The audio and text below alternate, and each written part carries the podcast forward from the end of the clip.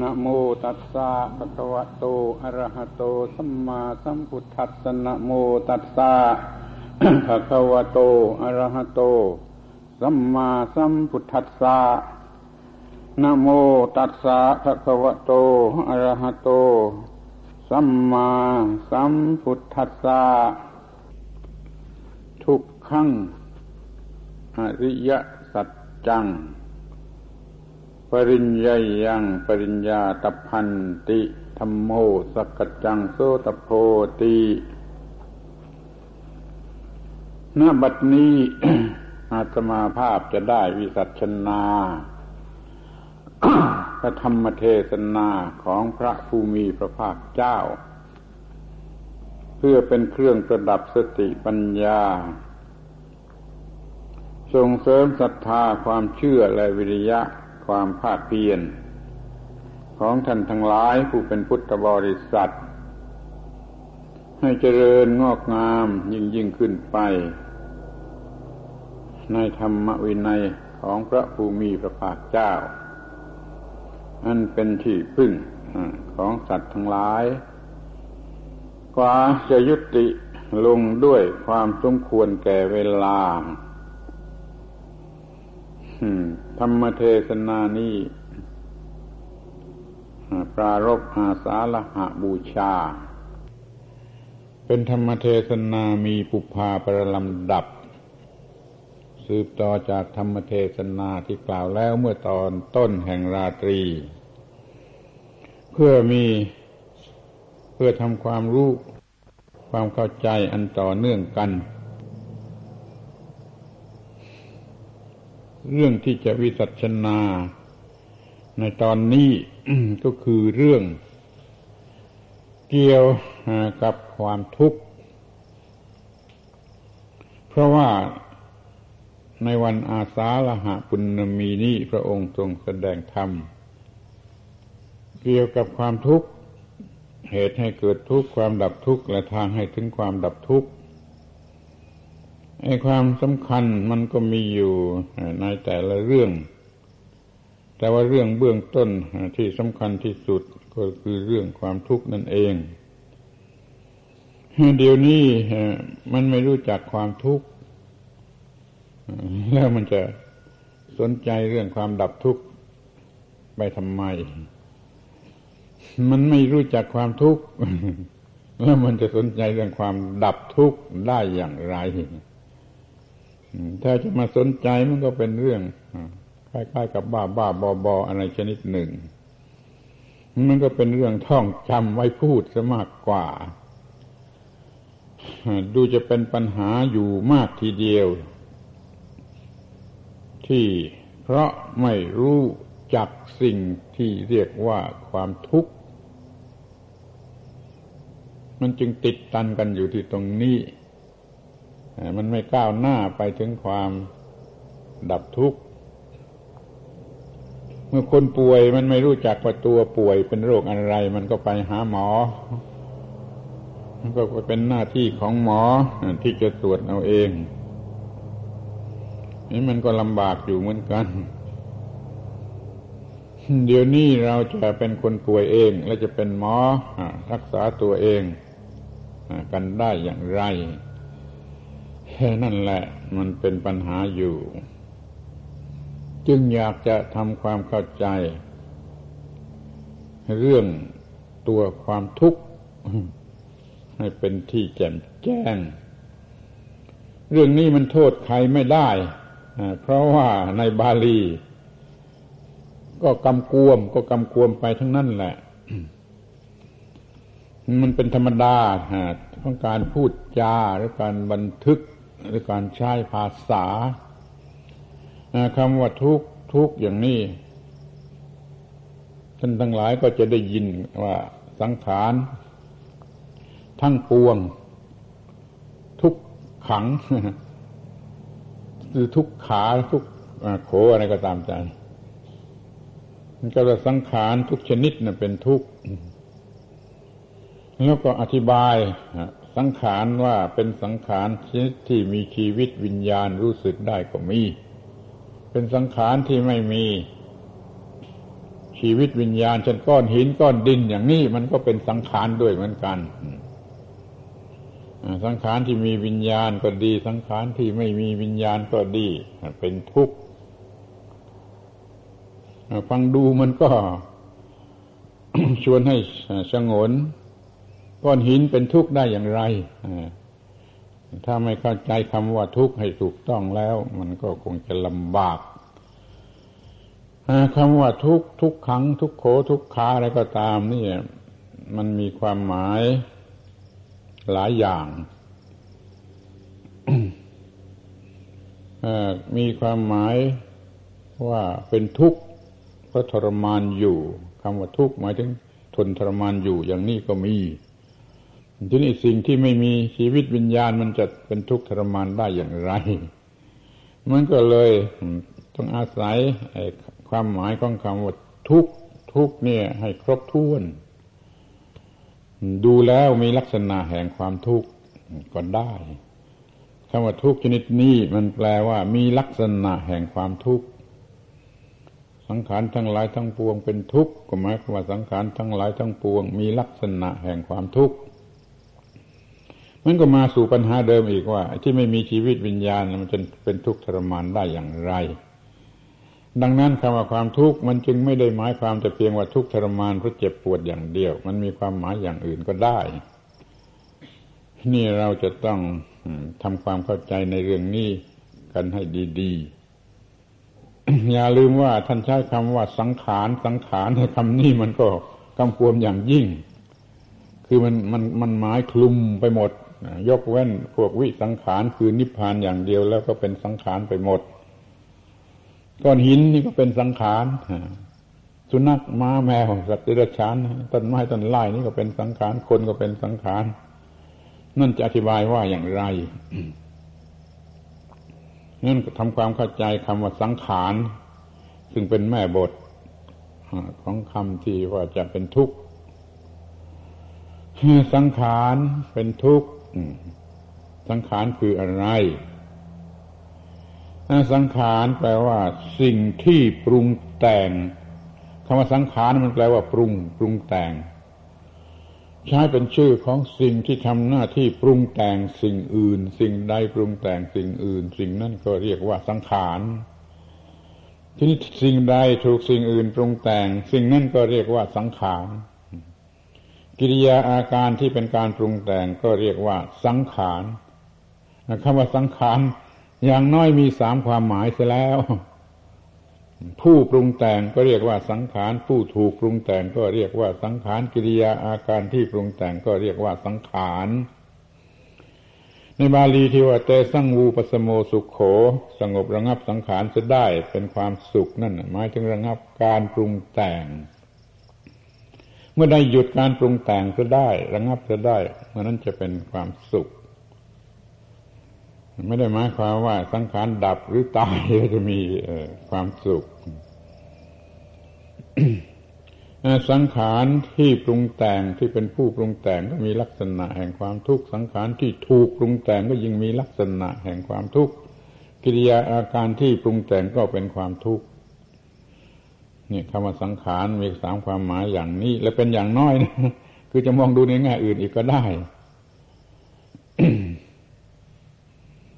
ที่นี้ก็ดูที่ความทุกข์คำว่าความทุกข์ตามตัวหนังสือ เขียนว่าทุกทอสรอุก็ขอ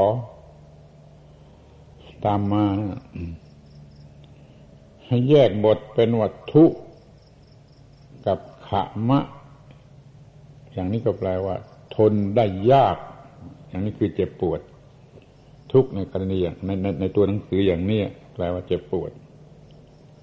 ทีนี้ถ้าว่ามันแยกเป็นอย่างอื่น มันแยกเป็นทุกกับอิกขะมันกลายเป็นแปลว่า เห็นแล้วน่าเกลียด ดูแล้วน่าเกลียดที่มีคำอีกอีกอีกความหมายหนึ่ง แยกเป็นทุกับขัง ขังแปลว่าว่าง ทุแปลว่าน่าเกลียด คือมันว่างอย่างเลวร้ายว่างอย่างน่าเกลียด นี่ก็เรียกว่าทุกข์เหมือนกัน นี่ต้องไปรวบรวมเอาจากที่มาต่าง ๆ มันจึงจะได้มาครบอย่างนี้ได้ความว่าคำว่าทุกข์นั่นแปลว่า ทนได้ยากคือทรมานเจ็บปวดอย่างหนึ่งคำว่าทุกข์แปลว่า เห็นแล้วน่าเกลียด มีลักษณะน่าเกลียดนี่ก็อย่างหนึ่ง และคำว่ามันว่างอย่างน่าเกลียด มันว่างอย่างเลวร้าย ว่างยิ่งกว่าอากาศก็อีก นี่ก็เป็นทุกข์เหมือนกัน เมื่อมีความทุกข์ทรมานก็เรียกว่าเป็นทุกข์ เมื่อมีลักษณะที่มองเห็นแล้วมันน่าเกลียดน่าชัง เช่นความไม่เที่ยงความเป็นมายาอะไรของมันเห็นแล้วน่าเกลียดน่าชังก็เรียกว่ามันมี ลักษณะแห่งความทุกข์แต่ในบาลีก็มักจะใช้คำรุ่นๆว่าเป็นทุกข์หรือเรียกทุกขังเฉยๆนี่ไปสุดท้ายก็ว่า มันว่างจากตัวตน ว่างจากสาระที่จะยึดถือเอาได้ว่าเป็นแก่นสาร ว่างอย่างน่าเกลียด ถ้าเอาความหมายทั้งหมดนี้มารวมกันข้าวแล้วมันก็ สามารถจะครอบงำสังขารทุกชนิดเลยจะเป็นสังขารที่เป็นผู้ปรุงแต่งก็มีลักษณะน่าเกลียดนะ่ะ ว่างจากตัวตนน่ะ ที่ถูกปรุงแต่งก็น่าเกลียดว่างจากตัวตนที่ว่างที่ที่เป็นการปรุงแต่งกิริยาอาการการปรุงแต่งก็น่าเกลียดน่าชังเหมือนกันจึงอยากจะบอกว่า ถ้าจะถือเป็น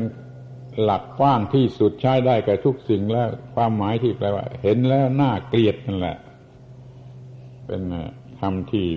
สามารถครอบคลุมไปทุกสังขาร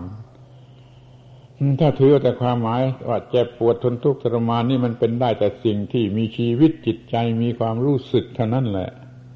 ไอ้สิ่งที่ไม่มีความรู้สึกมันก็ไม่ต้องเป็นทุกข์สิแต่นี่โดยหลัก มันมีอยู่ว่าสังขารทั้งปวงทุกชนิดเป็นทุกข์ถ้าว่าคนนี่มันมีความทุกข์ทั้งคนมันมีความทุกข์มีอาการทนทรมานก็จริง แต่ถ้ามันแยกออกเป็นส่วนๆล่ะ แยกเป็นขาเป็นแขนเป็นมือ แยกเป็นผมขนและปันหนัง แยกเป็นส่วนๆแล้ว มันจะเป็นทุกข์ได้อย่างไรคือจะเป็นทุกข์ทรมานได้อย่างไร หรือถ้าแยกออกไปเป็นธาตุดินน้ำลมไฟอย่างนี้มันจะเป็นทุกข์ได้อย่างไร ถ้าไม่เล็งถึงอาการที่ว่า เห็นแล้วสังเกตเห็นแล้วจะรู้สึกเกลียดนี่เราจะเอาความหมายที่กว้างที่ครอบงำได้ทุกสังขารว่าถ้าพอเห็นความจริงของมันแล้วจะรู้สึกเกลียด แต่ดูจะไม่เคยได้ยินได้ฟังคำอธิบายอย่างนี้ใช่ไหมนี่บอกให้รู้ว่าถ้าโดยตัวหนังสือนั้นมันเป็นได้อย่างนี้คำว่าทุกทุกทีนี้มันจะเป็นปัญหาอะไรอะ ที่ว่าดูแล้วน่าเกลียด มันก็ไม่เป็นปัญหาอะไร มันไม่ทำอะไรใครแต่ว่าทุกอย่างทุกชนิดทุกความหมายนั่นแหละมันเป็นที่ตั้งแห่งความยึดถือ ถ้าไปยึดถือเข้าแล้วนะมันจึงจะเป็นทุกข์ทรมาน มีบาลีรุ่นรุ่นว่า ความเกิดเป็นทุกข์ความแก่เป็นทุกข์ความตายเป็นทุกข์อะไรเป็นทุกข์อย่างนี้ด้วยดีสิ มันมีความหมายอันหนึ่งซ่อนอยู่ ก็ไปยึดถือข้าวให้มีความหมายเป็นความเกิดความแก่ความเจ็บความตายของกูขึ้นมา จึงจะเป็นทุกข์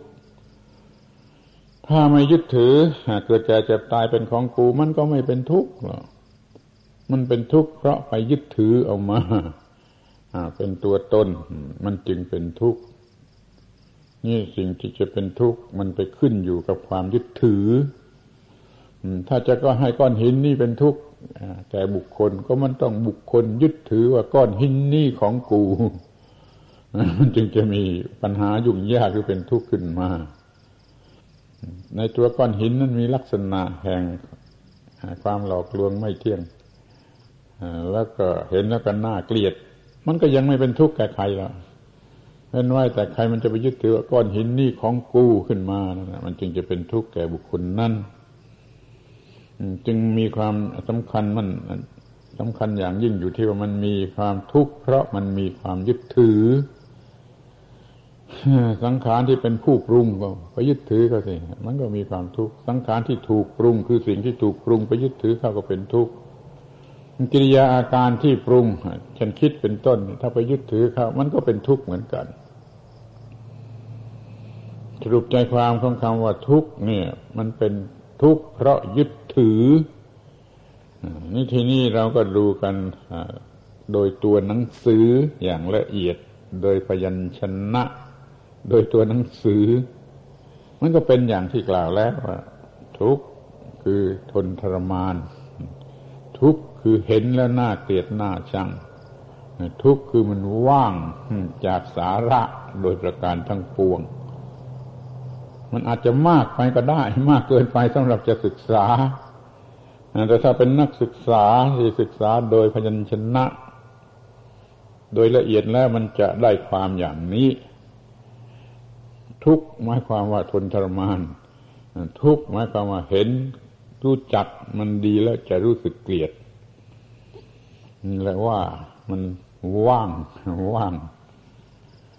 ว่างอย่างน่าเกลียด ว่างอย่างน่าชังที่สุด ว่างจากสาระอย่างน่าเกลียดน่าชังที่สุด นี่คือความทุกข์ ทุกอย่างจะเป็นทุกข์ก็ต่อเมื่อมีการยึด ถือ จะต้องแยกไอ้ความเจ็บปวด เป็นต้นออกมาเสีย เป็นเรื่องหนึ่งเรื่องความเจ็บปวด มันเลยกลายเป็นว่า เจ็บปวดโดยเป็นทุกข์ก็ได้ เจ็บปวดโดยไม่ต้องเป็นทุกข์ก็ได้ ถ้าเจ็บปวดแล้วยึดถือว่าเจ็บปวดของกูมีตัวกูเป็นผู้เจ็บปวด มันก็เป็นทุกข์แหละ ถ้ามันเจ็บปวดโดยไม่มีผู้ยึดถือ มีจิตหลุดพ้นแล้วจากความยึดถือ ก็มันเป็นเรื่องของความเจ็บปวดซึ่งจะพูดให้ฟังง่ายๆว่า มันมีความเจ็บปวดเกิดขึ้น ที่ตรงไหนก็ตาม มีความเจ็บปวดเกิดขึ้นในเนื้อในตัว เราพิจารณาดูด้วยปัญญา โอ้ นั่นมันเป็นเพียงความรู้สึกอย่างนั้น ที่ระบบประสาทที่ตรงนั้น ซึ่งตามธรรมชาติมันจะต้องรู้สึกอย่างนั้นไอ้ความเจ็บปวดมันก็เลยกลายเป็นความรู้สึกตามธรรมชาติที่เกิดขึ้นแก่ส่วนนั้นที่นั้นมันก็เลยเป็นความเจ็บปวดที่แยกออกมาจะได้จากตัวกูจากของกู พระอรหันต์ท่านก็เจ็บปวดหรือว่าเกิดแก่เจ็บตายอยู่นั่นแหละ มีอาการเกิดแก่เจ็บตายเหมือนกันแหละพระอรหันต์แต่เราว่าพระอรหันต์ไม่เกิดไม่แก่ไม่เจ็บไม่ตายก็เพราะว่ามีจิตไม่ยึดถือเอาความเกิดแก่เจ็บตายนั่นมาเป็นของกู้พระอรหันต์จึงไม่เกิดแก่เจ็บตายทั้งที่ร่างกายตามธรรมชาติ มันก็ต้องแก่ต้องเจ็บต้องตาย ความแก่ความเจ็บความตายนั่นมันไม่ถูกยึดถือนี่มันก็ไม่เกิดปรุงเป็นในเรื่องยึดถือ เป็นรูปเป็นเวทนาสัญญาสังขารวิญญาณที่ถูกยึดถือ มันเป็นรูปเวทนาสัญญาสังขารวิญญาณที่เกลี้ยงมันมันเกลี้ยงจากความยึดถือเพราะฉะนั้นพระอรหันต์จึงไม่มีความทุกข์ในลักษณะที่มีความยึดถือ ถ้าเป็นเรื่องเจ็บปวดท่านก็รู้สึกเจ็บปวดเหมือนคนทั่วไป ก็รู้ไอ้นั่นมันก็คือความเจ็บปวด เป็นธรรมชาติที่มันจะต้องรู้สึกอย่างนั้นเพราะมันมีระบบประสาทสำหรับรู้สึกเจ็บปวด แล้วมันก็มีอะไรมากระทำแก่ ระบบประสาทตรงนั้นมันก็รู้สึกอย่างนั้น มันก็แยกออกจากกัน ความเจ็บปวดก็ถูกแยกออกไปจากตัวกู เพราะมันไม่มีตัวกู ที่จะมายึดถือว่าเป็นของกู มันก็เป็นเพียงสักว่าความเจ็บปวด ซึ่งไม่ใช่ความทุกข์ในความหมายนี้ ทุกข์ในความหมายนี้มันทรมานจิตใจเพราะไปเอามาเป็นของกูมาเป็นของหนักยึดถือไว้เป็นของกู มันก็เลยเจ็บใจคือเป็นทุกข์มันไม่ใช่เพียงแต่ความรู้สึกอยู่ที่เนื้อหนังที่ระบบประสาทที่เป็นส่วนเนื้อหนังแม้ว่าเรายังไม่เป็นพระอรหันต์ แต่ก็ใช้บทเรียนนี่ได้ ใช้บทเรียนนี่ได้ ถ้ามันเกิดเจ็บปวดขึ้นมาที่ตรงไหน ก็พิจารณากันให้มันเด็ดขาดลงไป ว่ามันเป็นความรู้สึก เช่นนั้นตามธรรมชาติแก่ระบบประสาทที่ตรงนั้น ซึ่งมันจะต้องรู้สึกอย่างนั้นมันก็เลยกลายเป็นความรู้สึกของธรรมชาติ ไม่กลายเป็นความทุกข์ของกู เพราะมันไม่ยึดถือออกมา แต่ถ้ามันยึดถือความเจ็บนั่นว่าของกู มันก็เป็นความทุกข์เต็มตามความหมายของคำว่า มันเป็นทุกข์ทรมาน ถ้าไม่อยากจะเป็นทุกข์แบบทุกข์แท้ทุกข์ทรมานใจนั่น ก็อย่าไปยึดถือเอาความเจ็บปวดนั่นมาเป็นของกูเดี๋ยวนี้คนมันยึดถือ ยึดถือเอามากๆยึดถือเป็นของกูพอเห็นร่องรอยความเจ็บปวดมันก็เจ็บซะแล้วบางทีไม่ทันไม่ทันเจ็บปวด มีคนเอาอะไรมามาเงื่อจะจะแทงจะฟันอย่างนี้มันก็เจ็บปวดแล้ว มันก็เป็นทุกข์แล้ว มันยังไม่ถูกฟันสักทีแล้ว มันยังไม่ถูกฟันเฉือนเนื้อเฉือนหนัง มันก็เจ็บปวดแล้ว มันก็กลัวตายเสร็จแล้ว มันก็เป็นทุกข์เสร็จแล้วเพียงถูกแต่เพียงเพียงแต่ถูกเขาเอาอาวุธมาเงื้อมาทำท่าจะฟันจะแทงอะไรก็ตาม ที่นี่มันก็ความคิดเนี่ยมันกลายเป็นตัวกู จะตายไอ้ความตายที่ยังไม่มาถึง เป็นอนาคต มันก็ถูกเอามาเป็นของกูมากลายเป็นปัจจุบันมาเป็นความทุกข์นั่นเราจึงเห็นเด็กๆพอเห็นเลือดออก มันก็เป็นทุกข์เป็นทุกข์เกือบตายแล้วทีนี้ยิ่งกว่านั้น มันไม่ใช่เลือด แต่เป็นน้ำหมึกสีแดงก็ได้ เกิดมาเปื้อนขึ้นโดยไม่รู้สึกตัว มันก็ตกใจเหมือนกับว่าจะตายเหมือนกัน นี่ไม่ใช่เรื่อง ไม่ใช่เรื่องไม่ใช่เรื่องเพ้อฝันหรือนิยายอาตมาเคยเห็นมันแล้ว จะไม่ออกชื่อเด็กคนไหน มันมีเด็กที่เป็นเพื่อนเล่นด้วยกัน มันวิ่งมาหาแม่ มันไปถูกน้ำหมึกแดงที่มันไปเก็บกระดาษที่เขาทิ้งทิ้ง ที่มันมีน้ำหมึกแดงเปื้อนอยู่มันเลยติดที่มือ มันก็เลยคิดว่าเลือด แล้วมันก็หน้าซีด มันก็มาหาแม่ว่าเจ็บเต็มที เจ็บเต็มทีจะตายแล้ว นี่เป็นเรื่องของความยึดถือ ถ้าไม่มีความยึดถือ มันก็ไม่มีความหมายอะไรความเกิดแก่เจ็บตาย มันก็เช่นนั่นแหละ ถ้าไม่ยึดถือออกมา มันก็เป็นเรื่องของธรรมชาติ ถ้ายึดถือออกมา มันก็เป็นเรื่องของกู แล้วมันก็เป็นทุกข์แก่กู ไอ้แก่ไอ้เจ็บนี่มันไม่มีความหมายอะไรแล้ว แต่มันเป็นเป็นในบริวารเป็นบริขานเป็นในอุปกรณ์ของความตาย เป็นสัญลักษณ์ของความตาย เป็นนิมิตของความตาย มันจึงกลัวลงมาถึงความแก่หรือความเจ็บ ถ้าเราความเกิดต้องอธิบายอีกอย่าง เกิดทางเนื้อหนังเนี่ย มันเป็นกลางๆแต่ถ้าเกิดทางจิตโดยอุปาทานว่าตัวกูของกูเนี่ยมันเป็นความหนักอยู่ในตัวมันทันที เองทันทีเลยความยึดถือว่ามีตัวกูแล้วมันก็หนักมันก็แบกของหนักขึ้นมาทันทีความเกิดในความหมายนั้นเป็นความทุกข์ทันที ทันทีและทุกทีไอ้เรื่องเกิดจากท้องแม่นั้นมันยังไม่แน่มันยังเป็นกลางกลาง เกิดมาจากท้องแม่ออกมาแว่ว่านี่ยังไม่ไม่เป็นการเกิดที่สมบูรณ์ จนกว่าไอ้ทารกคนนั้นมันจะมีความรู้สึกนึกคิดเป็นความเกิดที่เป็นตัวกู้ มีความรู้สึกเป็นตัวกู เป็นความหมายของกูเกิดขึ้น ดังนั้นมันจะต้องมีความคิดนึกที่ก้าวหน้าไปตามสมควรมันจึงจะเกิดความรู้สึกชนิดนั้นได้ เมื่อใดเด็กทารกนั้นมีความคิดเป็นครั้งแรกว่าตัวกูตัวกูเกิดขึ้นมาเมื่อนั้นนะจึงจะเป็นความเกิดที่สมบูรณ์ เกิดมาจากท้องแม่ยังไม่เป็นการเกิดที่สมบูรณ์ จนกว่าทารกนั้นจะโตรู้จักคิด รู้จักนึกรู้สึกได้ว่าตัวกูอย่างนั้นตัวอย่างนี้เป็นตัวกูอร่อย หรือตัวกูไม่อร่อย ตัวกูพอใจตัวกูไม่พอใจ มีความรู้สึก ที่เป็นความหมายตัวกูเกิดเมื่อไรอันเป็นครั้งแรกที่ว่าการเกิดนั้นสมบูรณ์ มันจึงจะเป็นทุกข์นั่นคำว่าทุกทุกนี่มันเลยเป็นความหมาย เป็นคำที่มีความหมายกำกวม จนทำให้เกิดปัญหาขึ้นมา แล้วก็จะได้เถียงกัน หน้าแดงหน้าดำอีกจึงขอแนะให้รู้จักสังเกตว่า คำว่าทุกทุกนี่ ให้ความหมายที่สำคัญที่สุดที่มันจะใช้ได้แก่สังขารทุกชนิดนะนั่นก็คือเห็นแล้วรู้จักแล้ว มันรู้สึกเกลียด รู้สึกรู้สึกเกลียด ยิ่งกว่าของสกปรกท่านผู้มีปัญญา จึงจะเห็นปฏิกูล ชนิดนี้ ไอ้คนโง่ก็เห็นปฏิกูลของสกปรกที่อุจจาระปัสสาวะของเน่าของเหม็นว่าปฏิกูลน่าเกลียด แต่ความปฏิกูลนั้นยังไม่เท่าก็ไอ้ความมายาหลอกลวงของสังขารทั้งหลายทั้งปวง ที่มีความน่าเกลียดอย่างยิ่งเอาความหมายนี้เป็นหลัก อะไรลองคิดดูสังขารไหน เนื้อหนังร่างกาย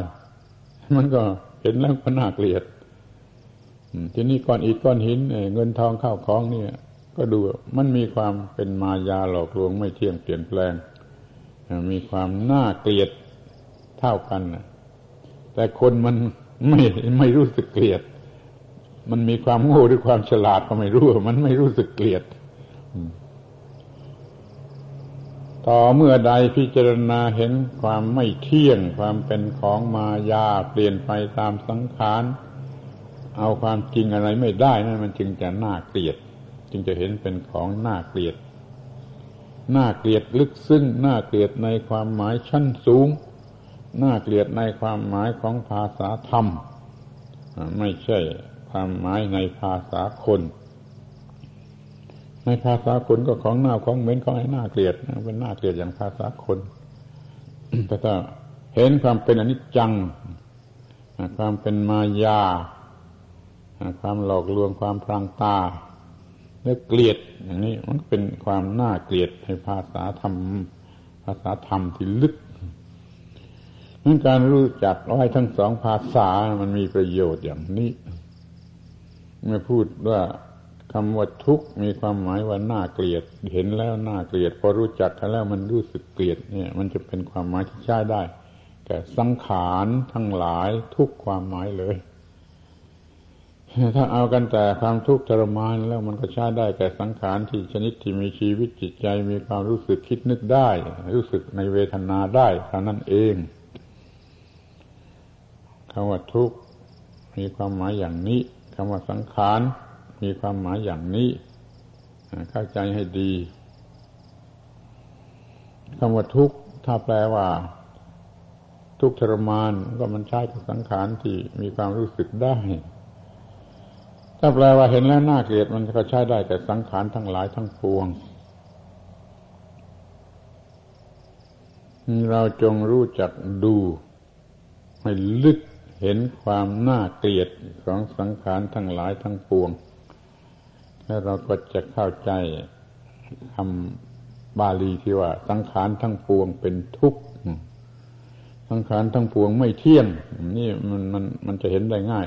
มีชีวิตหรือไม่มีชีวิต มีวิญญาณหรือไม่มีวิญญาณสังขารนั้นไม่เที่ยงเห็นได้ง่าย เพราะมันเปลี่ยนไปเนี่ยสังขารใดมีความเปลี่ยนไปสังขารนั่นก็มีความน่าเกลียดคือเป็นทุกข์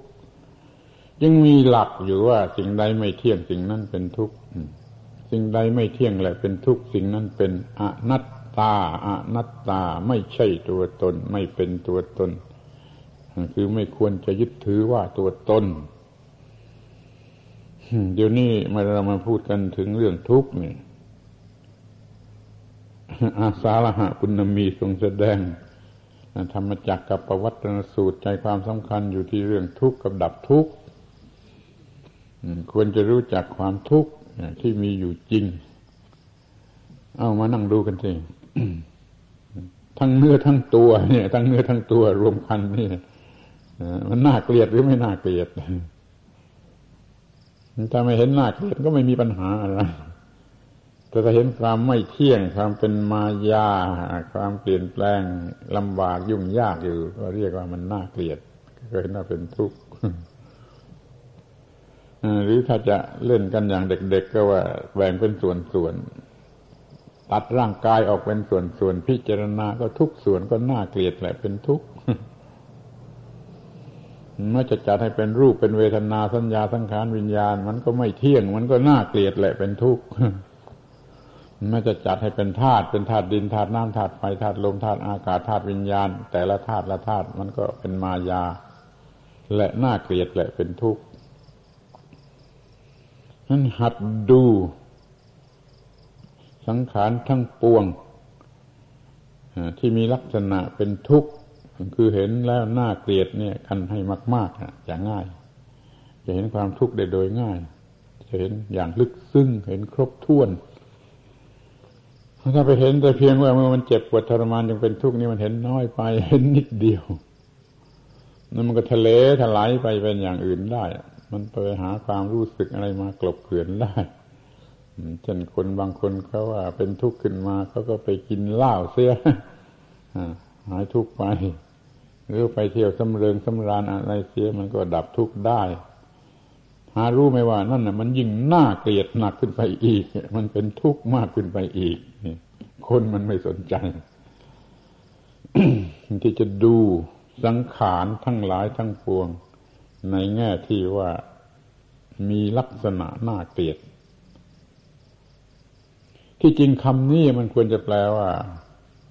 มีลักษณะแห่งความทุกข์ มันจะฟังง่ายขึ้นอีก เป็นทุกข์นั่นมันอย่างหนึ่งเจ็บปวดตรงๆนั่นอย่างหนึ่งแล้วก็มีลักษณะแห่งความเป็นทุกข์คือมันจะต้องพันป่วนรวนเรวิปริตอยู่ในตัวมันเอง มีลักษณะแห่งความทุกข์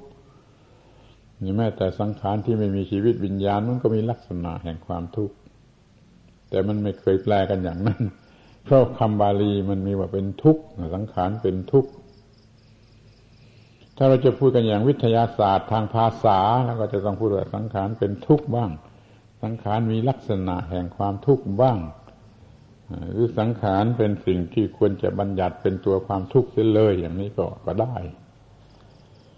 นี่รู้สึกธรรมดา คนตามธรรมดาก็รู้สึกไม่ชอบใจต่อเมื่อมันเจ็บปวด มันจึงเห็นเพียงเท่านั้น มันไม่เห็นลึกลงไปถึงว่ามันมีลักษณะ แห่งความวิปริตปลวนแปรไม่เที่ยง เกิดดับเกิดดับ เกิดขึ้นตั้งอยู่เปลี่ยนไป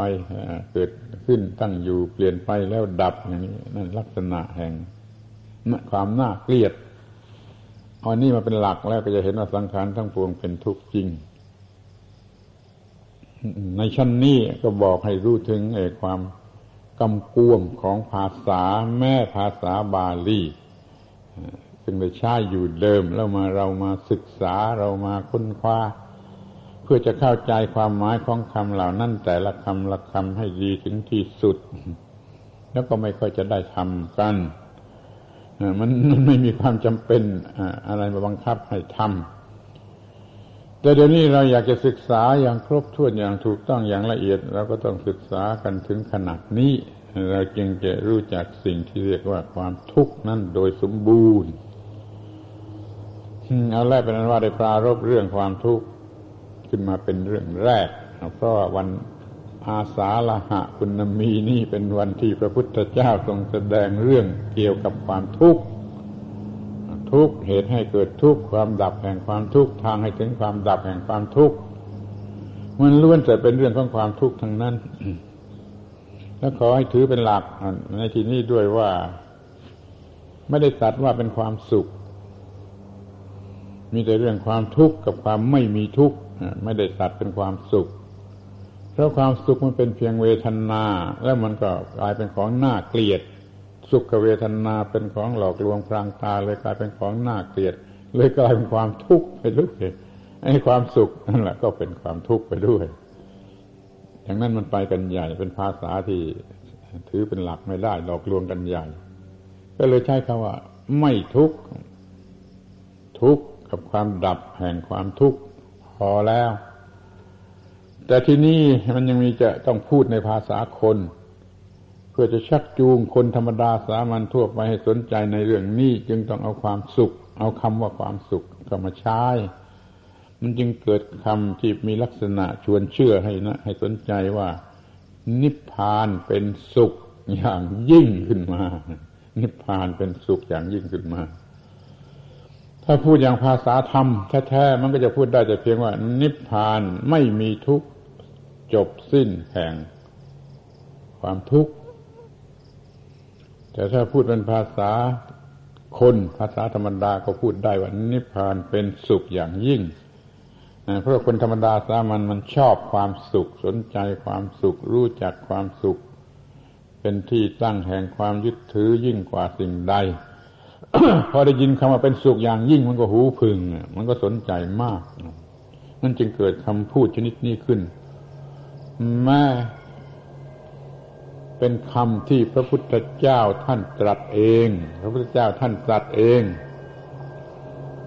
ตรัสว่าเป็นสุขอย่างยิ่งขึ้นมาอย่างนี้ทั้งที่ตัด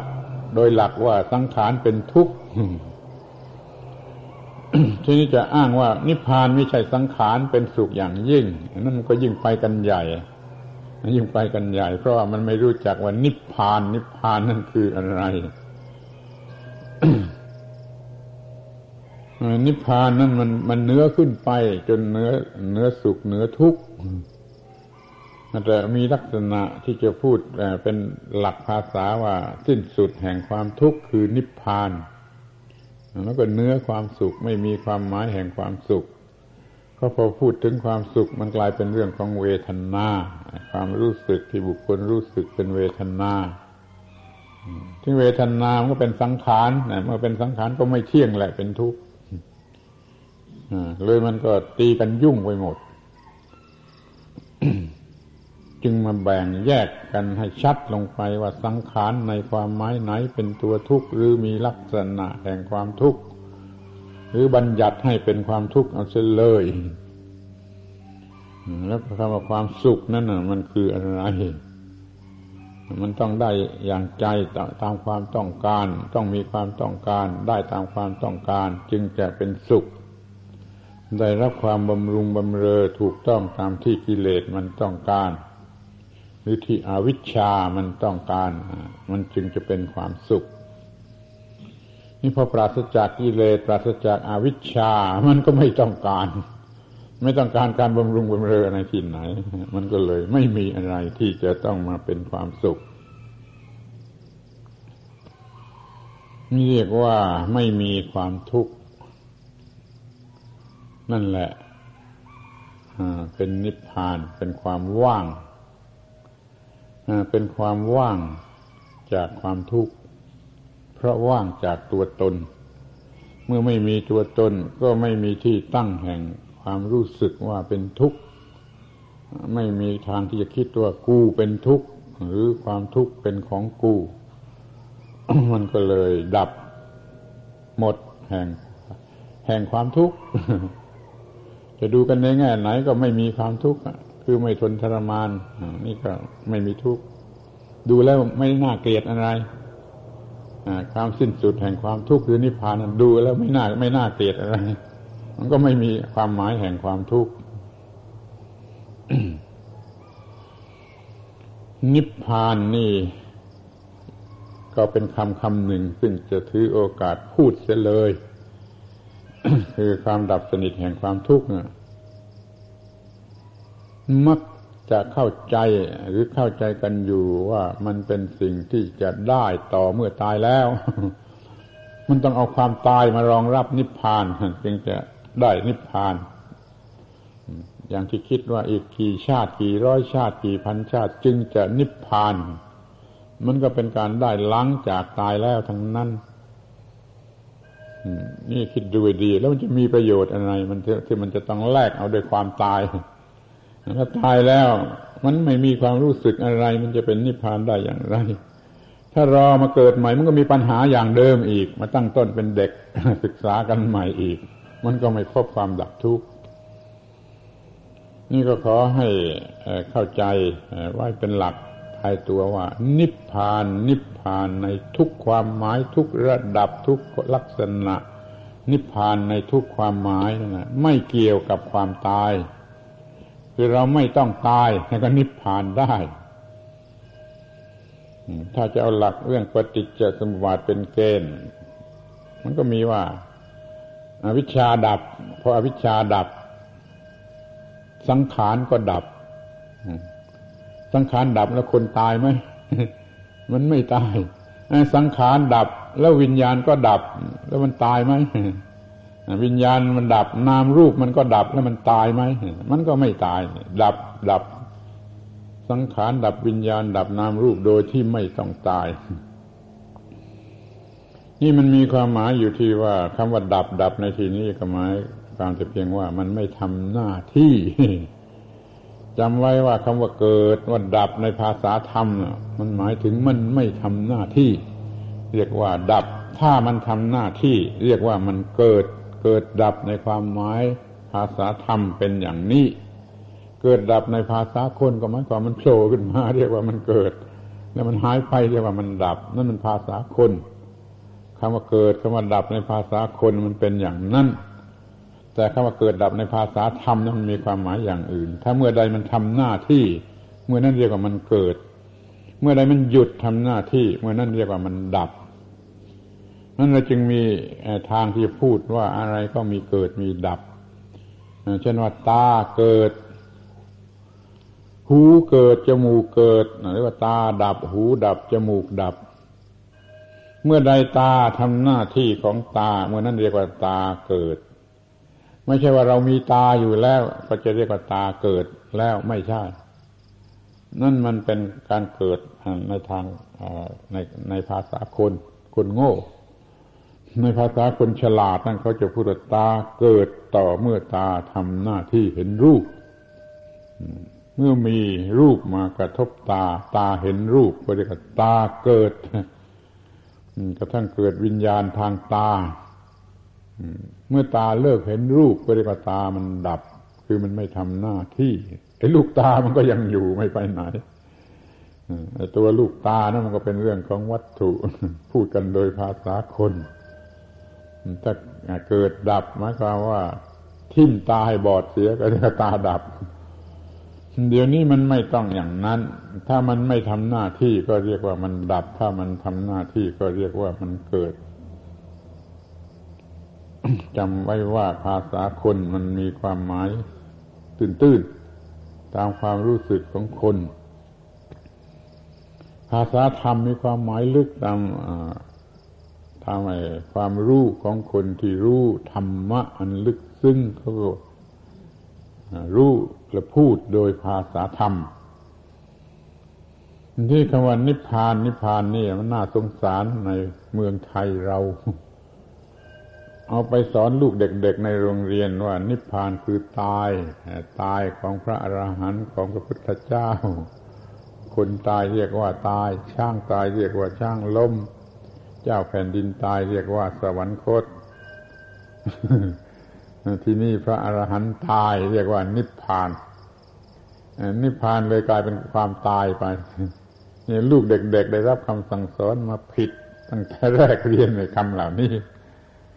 นิพพานไม่ใช่ความตาย นิพพานไม่เกี่ยวกับความตายขอให้สนใจกันเสียให้ดีๆ ศึกษากันเสียให้ดี ๆ ว่าเป็นความเย็น แห่งสังขาร เป็นความระงงับดับเย็นแห่งสังขารชั่วคราวก็ได้ตลอดไปก็ได้ มีพระบาลีอยู่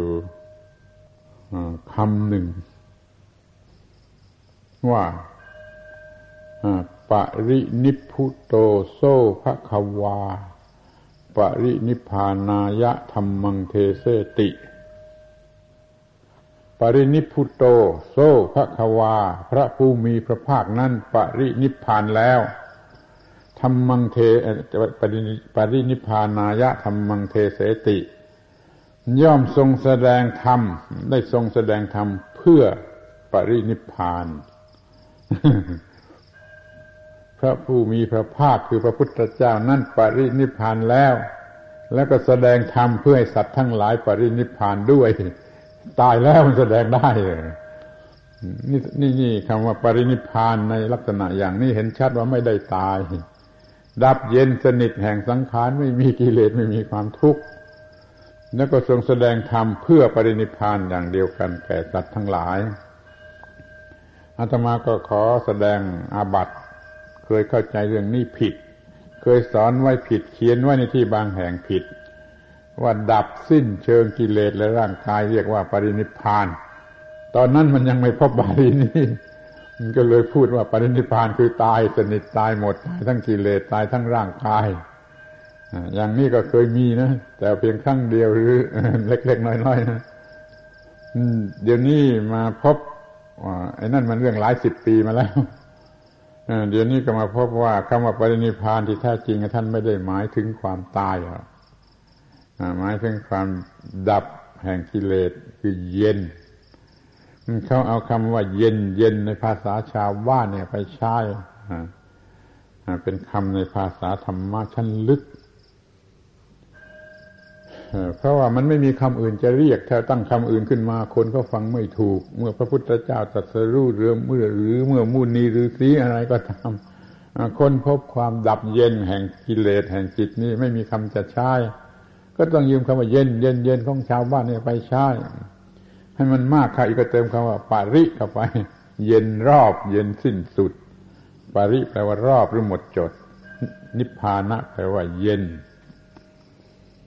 ในพระบาลีก็มีอยู่ทั่วทั่วไปที่มีหลักฐานแสดงให้เห็นว่านิพพานะแปลว่าเย็น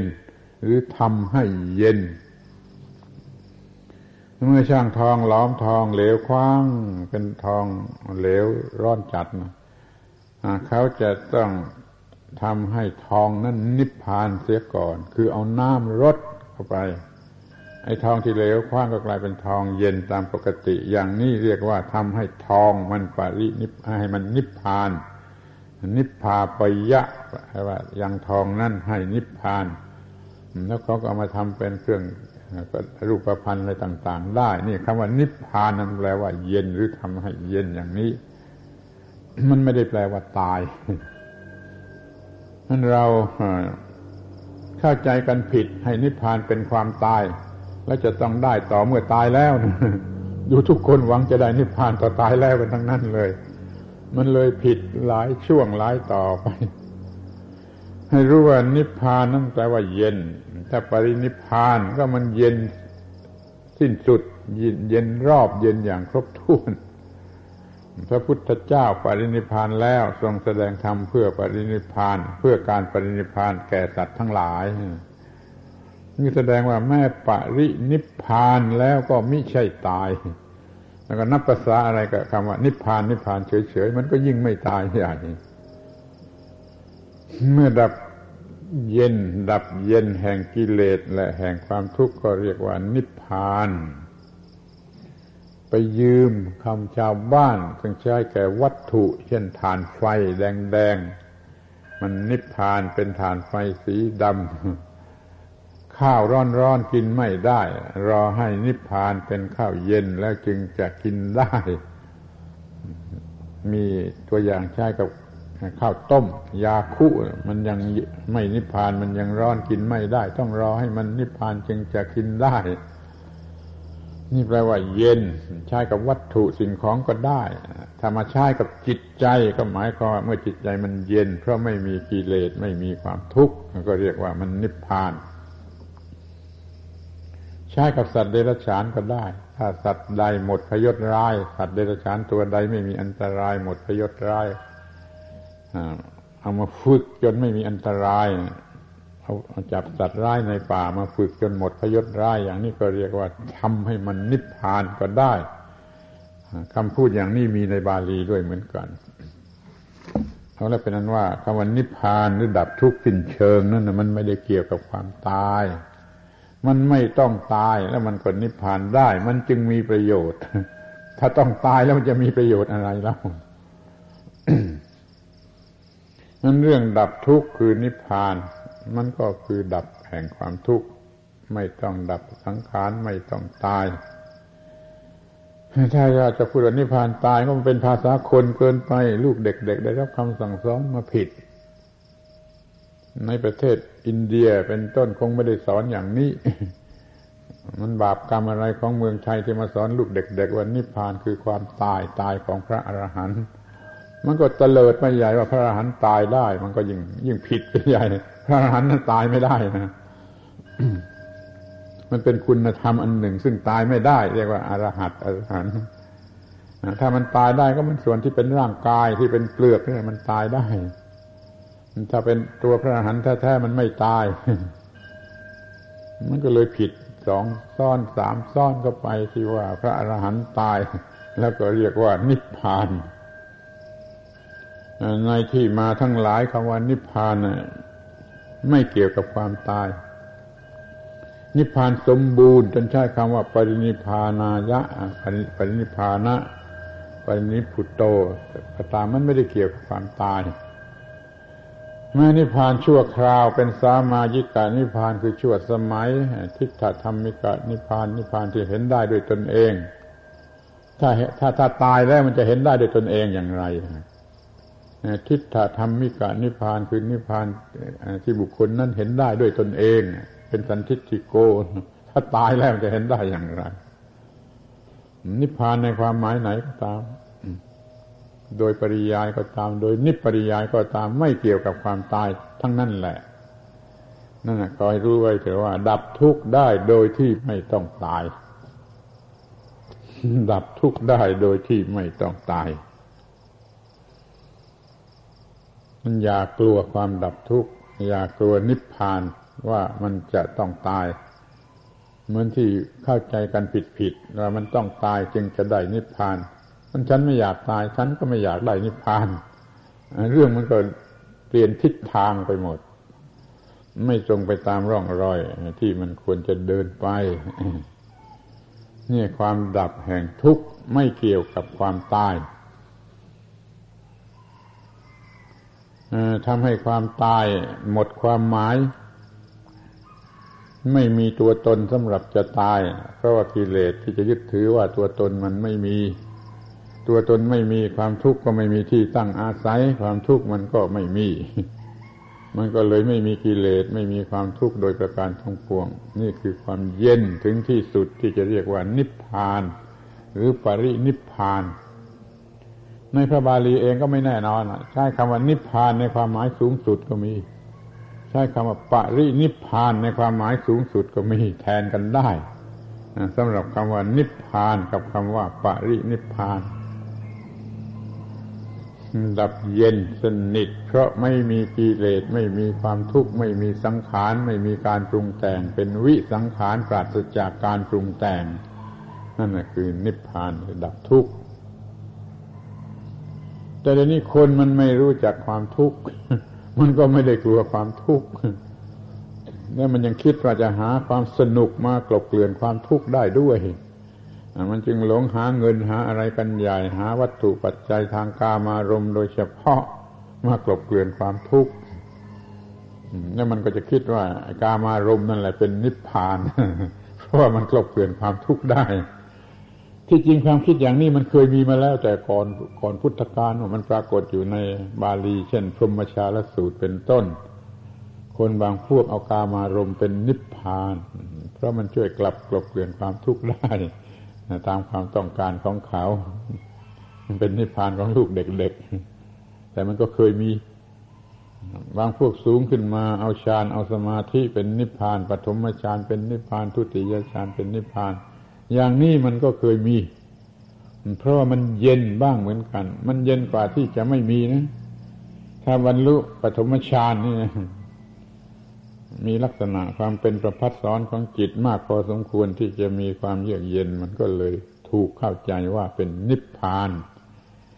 เขาเข้าใจฌานเหล่านี้ว่าเป็นนิพพานกันมาตามลำดับตามลำดับพระพุทธเจ้าไปไปศึกษากับอาจารย์คนสุดท้าย สอนได้เพียงเนวสัญญานาสัญญายตนะ หยุดความรู้สึกที่เป็นสัญญาและเวทนาเสียแล้วก็เรียกว่านิพพานพระพุทธเจ้าท่านสั่นเสียนไม่เอาไม่เอา ไม่ยอมรับ จึงออกไปหาใหม่หาของพระองค์เอง จนพบว่าดับตัวตนเสียได้จึงเป็นนิพพานเอาละมาถึงปัญหาเฉพาะหน้าว่าเดี๋ยวนี้คนมันไม่รู้จักความทุกข์ นั้นเวลาที่เหลืออีกอีกนี่พูดกันถึงเรื่องความทุกข์กันให้ถึงที่สุดอ้าวจะเราจะดูอะไรก็ก็ดูตามแบบที่เคยแสดงมาแล้วเมื่อตอนตอนหัวค่ำข้อแรกก็จะดูตามพยัญชนะ ก็เหมือนที่กล่าวมาแล้วความทุกข์เนี่ยแปลว่าทนยากก็ได้ ทุกข์กับขามะ ก็ทนยากถ้าถอดตัวหนังสือเป็นทุกับอิกขะก็แปลว่าเห็นแล้วเกลียดก็ได้ ถ้าถอดพยัญชนะเป็นทุกับขังก็แปลว่ามันว่างอย่างน่าเกลียดนี่ถ้าดูตามพยัญชนะคำว่าความทุกข์มันมีความหมายอย่างนี้แล้วความหมายสูงที่จะครอบงำได้กว้างหน่อยก็คือว่าเห็นแล้วน่าเกลียด ถ้าจะพูดว่าว่างอย่างน่าเกลียดมันสูงเกินไปจนคนทั่วไปมันจะเข้าใจไม่ได้ เอาแต่เพียงว่าพอเห็นความจริงของมันแล้วจะเกลียดมันทันที นั่นแหละคือความทุกข์มันทุกข์ได้ทั้งสังขารที่มีวิญญาณครอง และไม่มีวิญญาณครอง โดยเพียญชนะเป็นอย่างนี้นั้นโดยอัฏฐะที่นี่โดยอัฏฐะคือความหมายที่ออกมาจากตัวหนังสือนี่ มันก็จะเอาตามหลักนั่นแหละว่า มันทนยาก แม้สิ่งที่เราที่เราเห็นแล้วว่า มันน่าเกลียดแม้ก้อนหินเนี่ยถ้าไปเห็นความน่าเกลียดของมันเข้า มันก็รู้สึกปั่นป่วนในใจที่ให้ต้องทนด้วยเหมือนกัน ก็แปลว่าความทุกข์นั่นคือสิ่งที่เห็นแล้วจะรู้สึกเกลียด แล้วก็เป็นความทุกข์รบกวนจิตใจ ก็เรียกว่าทนยากได้เหมือนกัน มีความหมายว่าทนยาก แล้วมีความหมายว่าหน่าเกลียดไปเสียทั้งหมดหน่าเกลียดหน่าชังไปเสียทั้งหมด นี่พูดอย่างความรู้สึกตามธรรมดา ของคนที่ยังไม่ได้หลุดพ้นยังไม่ปล่อยวางยังไม่สิ้นกิเลส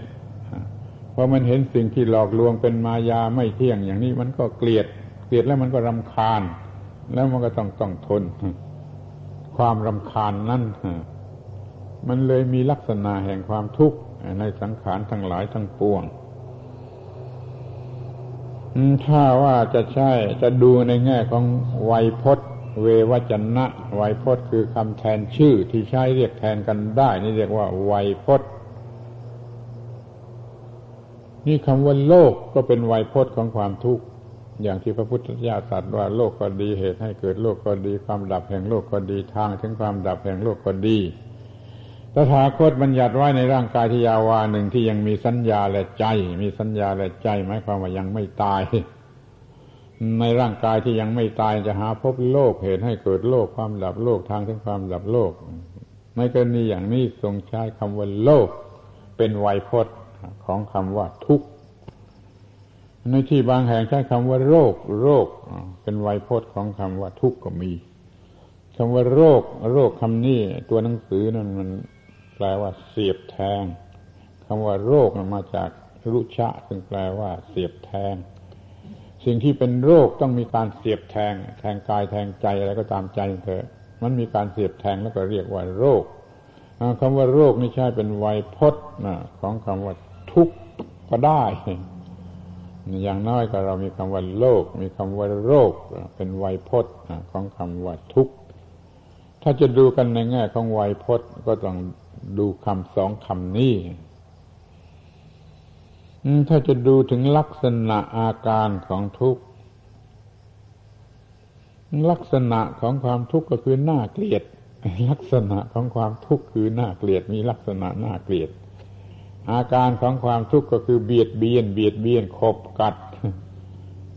ลักษณะของความทุกข์คือหน้าเกลียด อาการของความทุกข์คือเบียดเบียน ถ้าจะดูโดยกิจจะคือหน้าที่ที่ความทุกข์มันจะทำขึ้นมานะมันก็คือสร้างปัญหา ความทุกข์มันมีหน้าที่สร้างให้ปัญหาเกิดขึ้น เพราะพอมีความทุกข์เกิดขึ้นแล้วทนอยู่ไม่ได้ต้องดิ้นรนต้องต่อสู้ มันก็กลายเป็นปัญหาไปหมด ปัญหาทางการเงินปัญหาทางสุขภาพอนามัยปัญหาทางการสังคมอะไร มันเป็นปัญหาไปหมดถ้ามันมันมีความทุกข์เกิดขึ้น แล้วก็รสชาติของมัน ความทุกข์มีรสชาติแสบเผ็ด แล้วมันกัดให้กรอนคือให้มันสึกร้อน มันก็แสบเผ็ด มันก็เจ็บปวด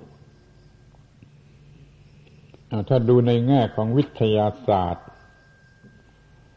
มันเป็นความรู้สึกตามธรรมชาติ ไม่มีตัวตนเป็นธรรมชาติล้วนๆไอ้ความทุกข์เนี่ยมันไม่มีเหตุปัจจัยปรากฏออกมาแล้วนั่นคือปรากฏการณ์ของธรรมชาติ เป็นธรรมชาติล้วนๆเป็นไปตามเหตุตามปัจจัยของมันนี่ถ้าเราจะดูกันในแง่ของวิทยาศาสตร์ คือธรรมชาติ ที่มีกฎของธรรมชาติ บังคับสิ่งทั้งปวงให้เป็นไปตามกฎของธรรมชาติให้ความทุกข์มันก็คือธรรมชาติธรรมดาแท้ๆซึ่งมันจะต้องเป็นอย่างนั่นเอง เลยเรียกว่าดูกันในแง่ของวิทยาศาสตร์ถ้าจะดูกันโดยประเภท แจกเป็นอย่างๆเป็นชนิดชนิด โอ้ยมันมากมาย แจกไม่ไหวก็ได้ แต่ถ้าจะเอากันพอเป็นเครื่องศึกษาเป็นเครื่องสังเกต มันก็แจกเหมือนกับที่เรารู้กันอยู่นั่นแหละความทุกข์ชนิดโดยตรง เห็นได้ตรงตรงก็มี เห็นยากโดยอ้อมก็มี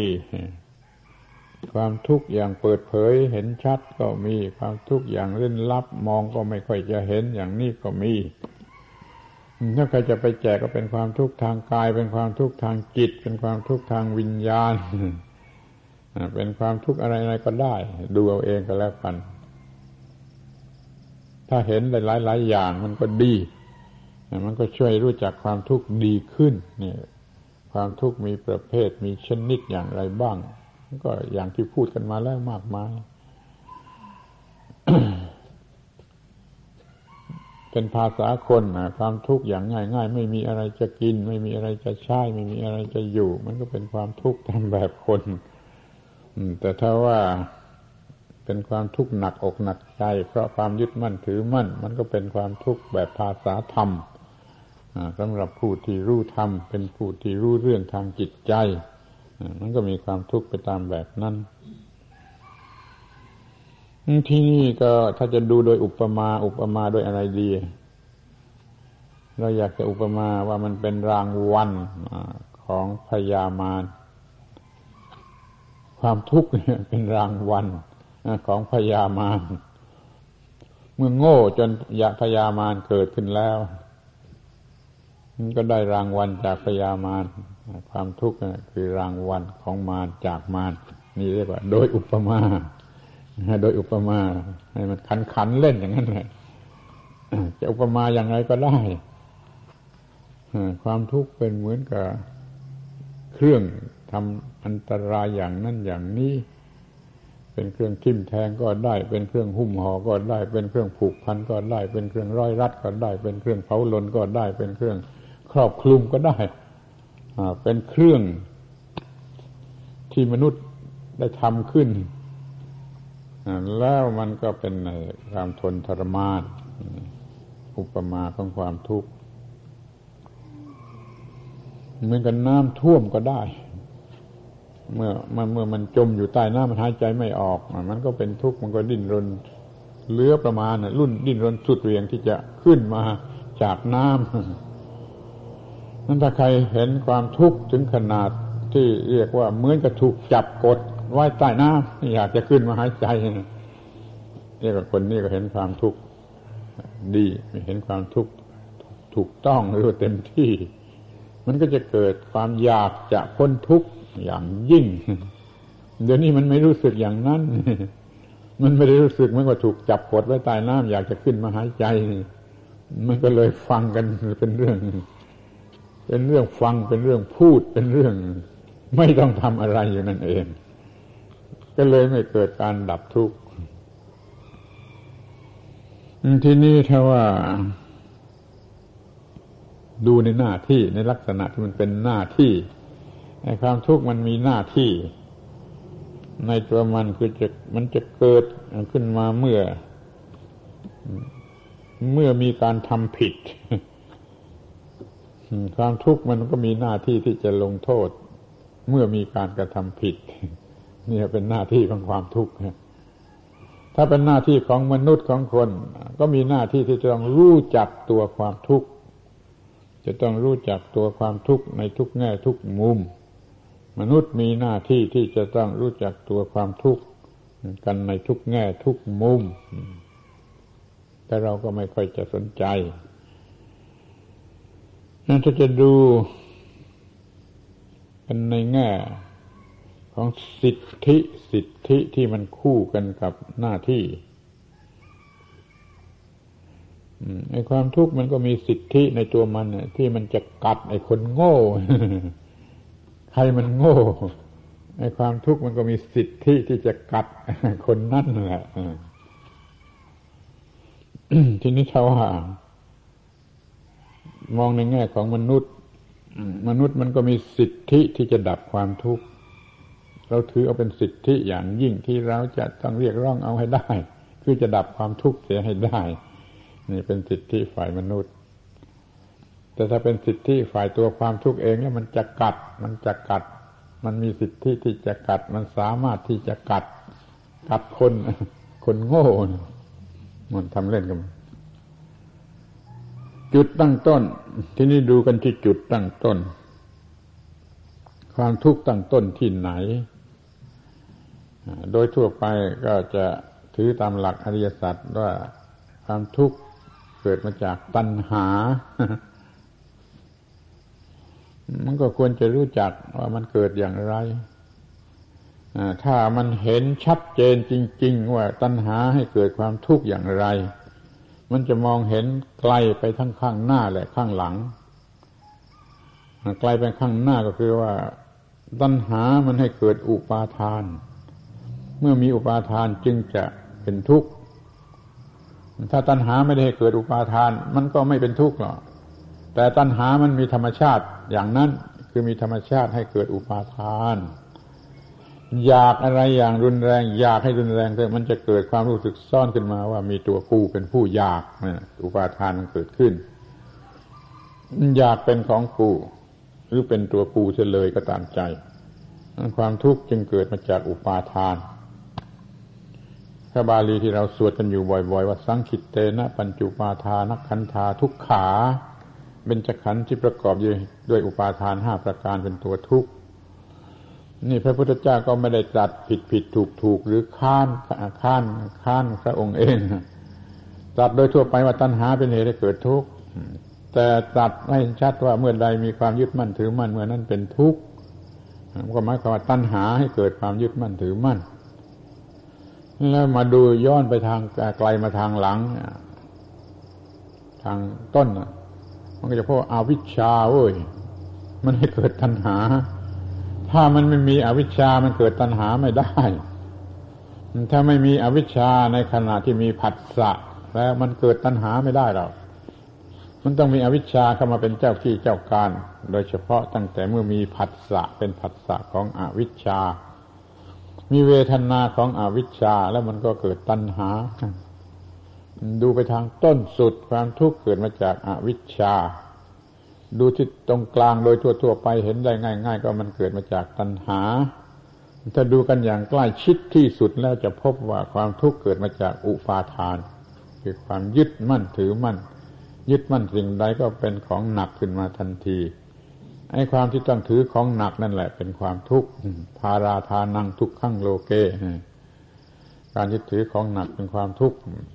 พาราฮเวปัญจขันธาขันทั้งห้าเป็นของหนัก พาราทานังทุกขังโลเกยึดถือของหนักเป็นทุกข์ไม่ได้ใช้คำว่าตัณหาเลย ภารานิเคปนังสุขัง นี่พูดภาษาคนอีกทีหนึ่งว่าวางของหนักลงเสียนั่นแหละเป็นความสุข ที่จริงเป็นความดับทุกข์แต่แต่ว่าคำกรอนอย่างนี้ก็ใช้ตามสะดวกใช้ว่าเป็นสุขบ้างก็ได้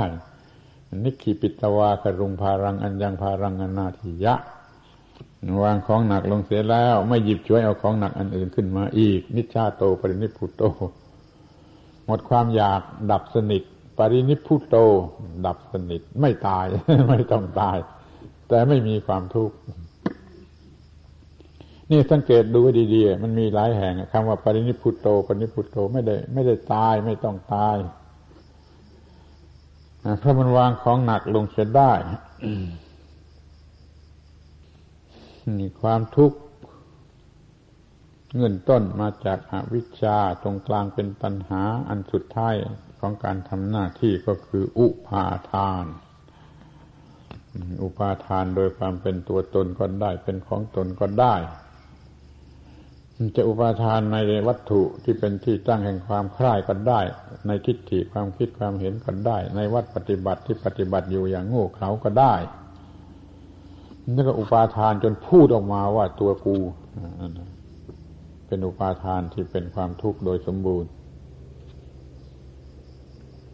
อ้าวทีนี้ดูต่อไปในแง่หนึ่งก็คือ ดูโดยอัศาทะอัศาทะความอร่อยอร่อยสนุกสนานเป็นเสน่ห์ยั่วยวนใจ ความทุกข์จะเป็นอัศาทะน่าพอใจบ้างก็สำหรับคนโง่ คนไม่รู้จักความทุกข์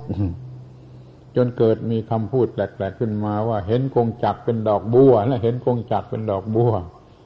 ไอ้คนโง่เหล่านี้พอใจในความทุกข์ชนิดที่แฝงชนิดที่เล่นเล่นลับ มันจึงเห็นเป็นดอกบัว มันจึงยินดีที่อยู่ในกองทุกข์มันเป็นทุกข์แล้วมันยังจะแสวงหาสิ่งที่เป็นทุกข์อีก มันโง่เท่าไร คำกล่าวโดยทั่วไปก็ว่าสัตว์ทั้งหลายมีความเกิดแก่เจ็บตายเป็นธรรมดาแล้ว มันก็ยังแสวงหาสิ่งที่มีความเกิดแก่เจ็บตายเป็นธรรมดาอีก นี่มันโง่เท่าไร มันเป็นทุกข์อยู่แล้ว มันก็ยังแสวงหาสิ่งที่เป็นทุกข์อีก มันโง่เท่าไรนั่นเพราะมันมีอัศาทะอะไรซ่อนเล่นแอบแฝงอยู่ในตัวความทุกข์นั่นที่เห็นง่ายๆเช่นว่ามันได้ตีได้ได้ด่าได้ตีเขาเนี่ย มันก็สบายใจ มันกิเลสครอบงำย่ำยีเอา มันก็ได้สบายใจนี่เป็นอัศาทะเสน่ห์ที่หลอกลวงของสิ่งที่เลวร้ายทั้งหลาย สิ่งที่เลวร้ายทั้งหลายมีของหลอกอย่างนี้ด้วยกันทั้งนั้น เราอยากพูดในแง่ที่ลึก ที่บางคนคงจะไม่ยอมรับว่า เราก็รักความทุกข์ เราชอบความทุกข์ โดยเฉพาะอาตมา เพราะว่าความทุกข์มันมาสอนให้ฉลาด ถ้าไม่มีความทุกข์มาสอนโง่ โง่ดึกดำบรรโง่โง่อย่างเลวร้ายทุกคนไอ้ความทุกข์มันมาตบหน้า มันมาสอนให้ฉลาดต้องขอบใจความทุกข์ความทุกข์มีคุณมาสอนให้ฉลาด ให้ความสุขมาสอนให้หลง ให้เผลอให้ละเลงตาเลิดเปิดเพิงไป แต่ความทุกข์เนี่ยมาสอนให้ฉลาดมาขัดมากัดเอามาขบกัดเอามาเผาลนเอา ทำให้สำนึกได้มาสอนให้ฉลาด เรียกว่ามันสอนดีกว่าความสุข ความสุขมันไม่สอน มันมาทำให้ลืมตัว แต่ความทุกข์มันมาสอน แต่คนมันโง่เอง มันไม่รับคำสอน มันก็บ้าไปเลย ถ้ามันยินดีที่จะศึกษาความทุกข์ มันก็จะรู้ว่าความทุกข์มันมาสอนให้ว่าแกอย่าทำอย่างนี้ต่อไป หรือว่าอย่าสร้างเหตุปัจจัยแห่งความทุกข์นี้ขึ้นมาเลย ของวิเศษอันนี้ความรู้อันนี้ได้มาจากความทุกข์ความทุกข์นั้นบีบคั้นให้เราฉลาดหาหนทางดับทุกข์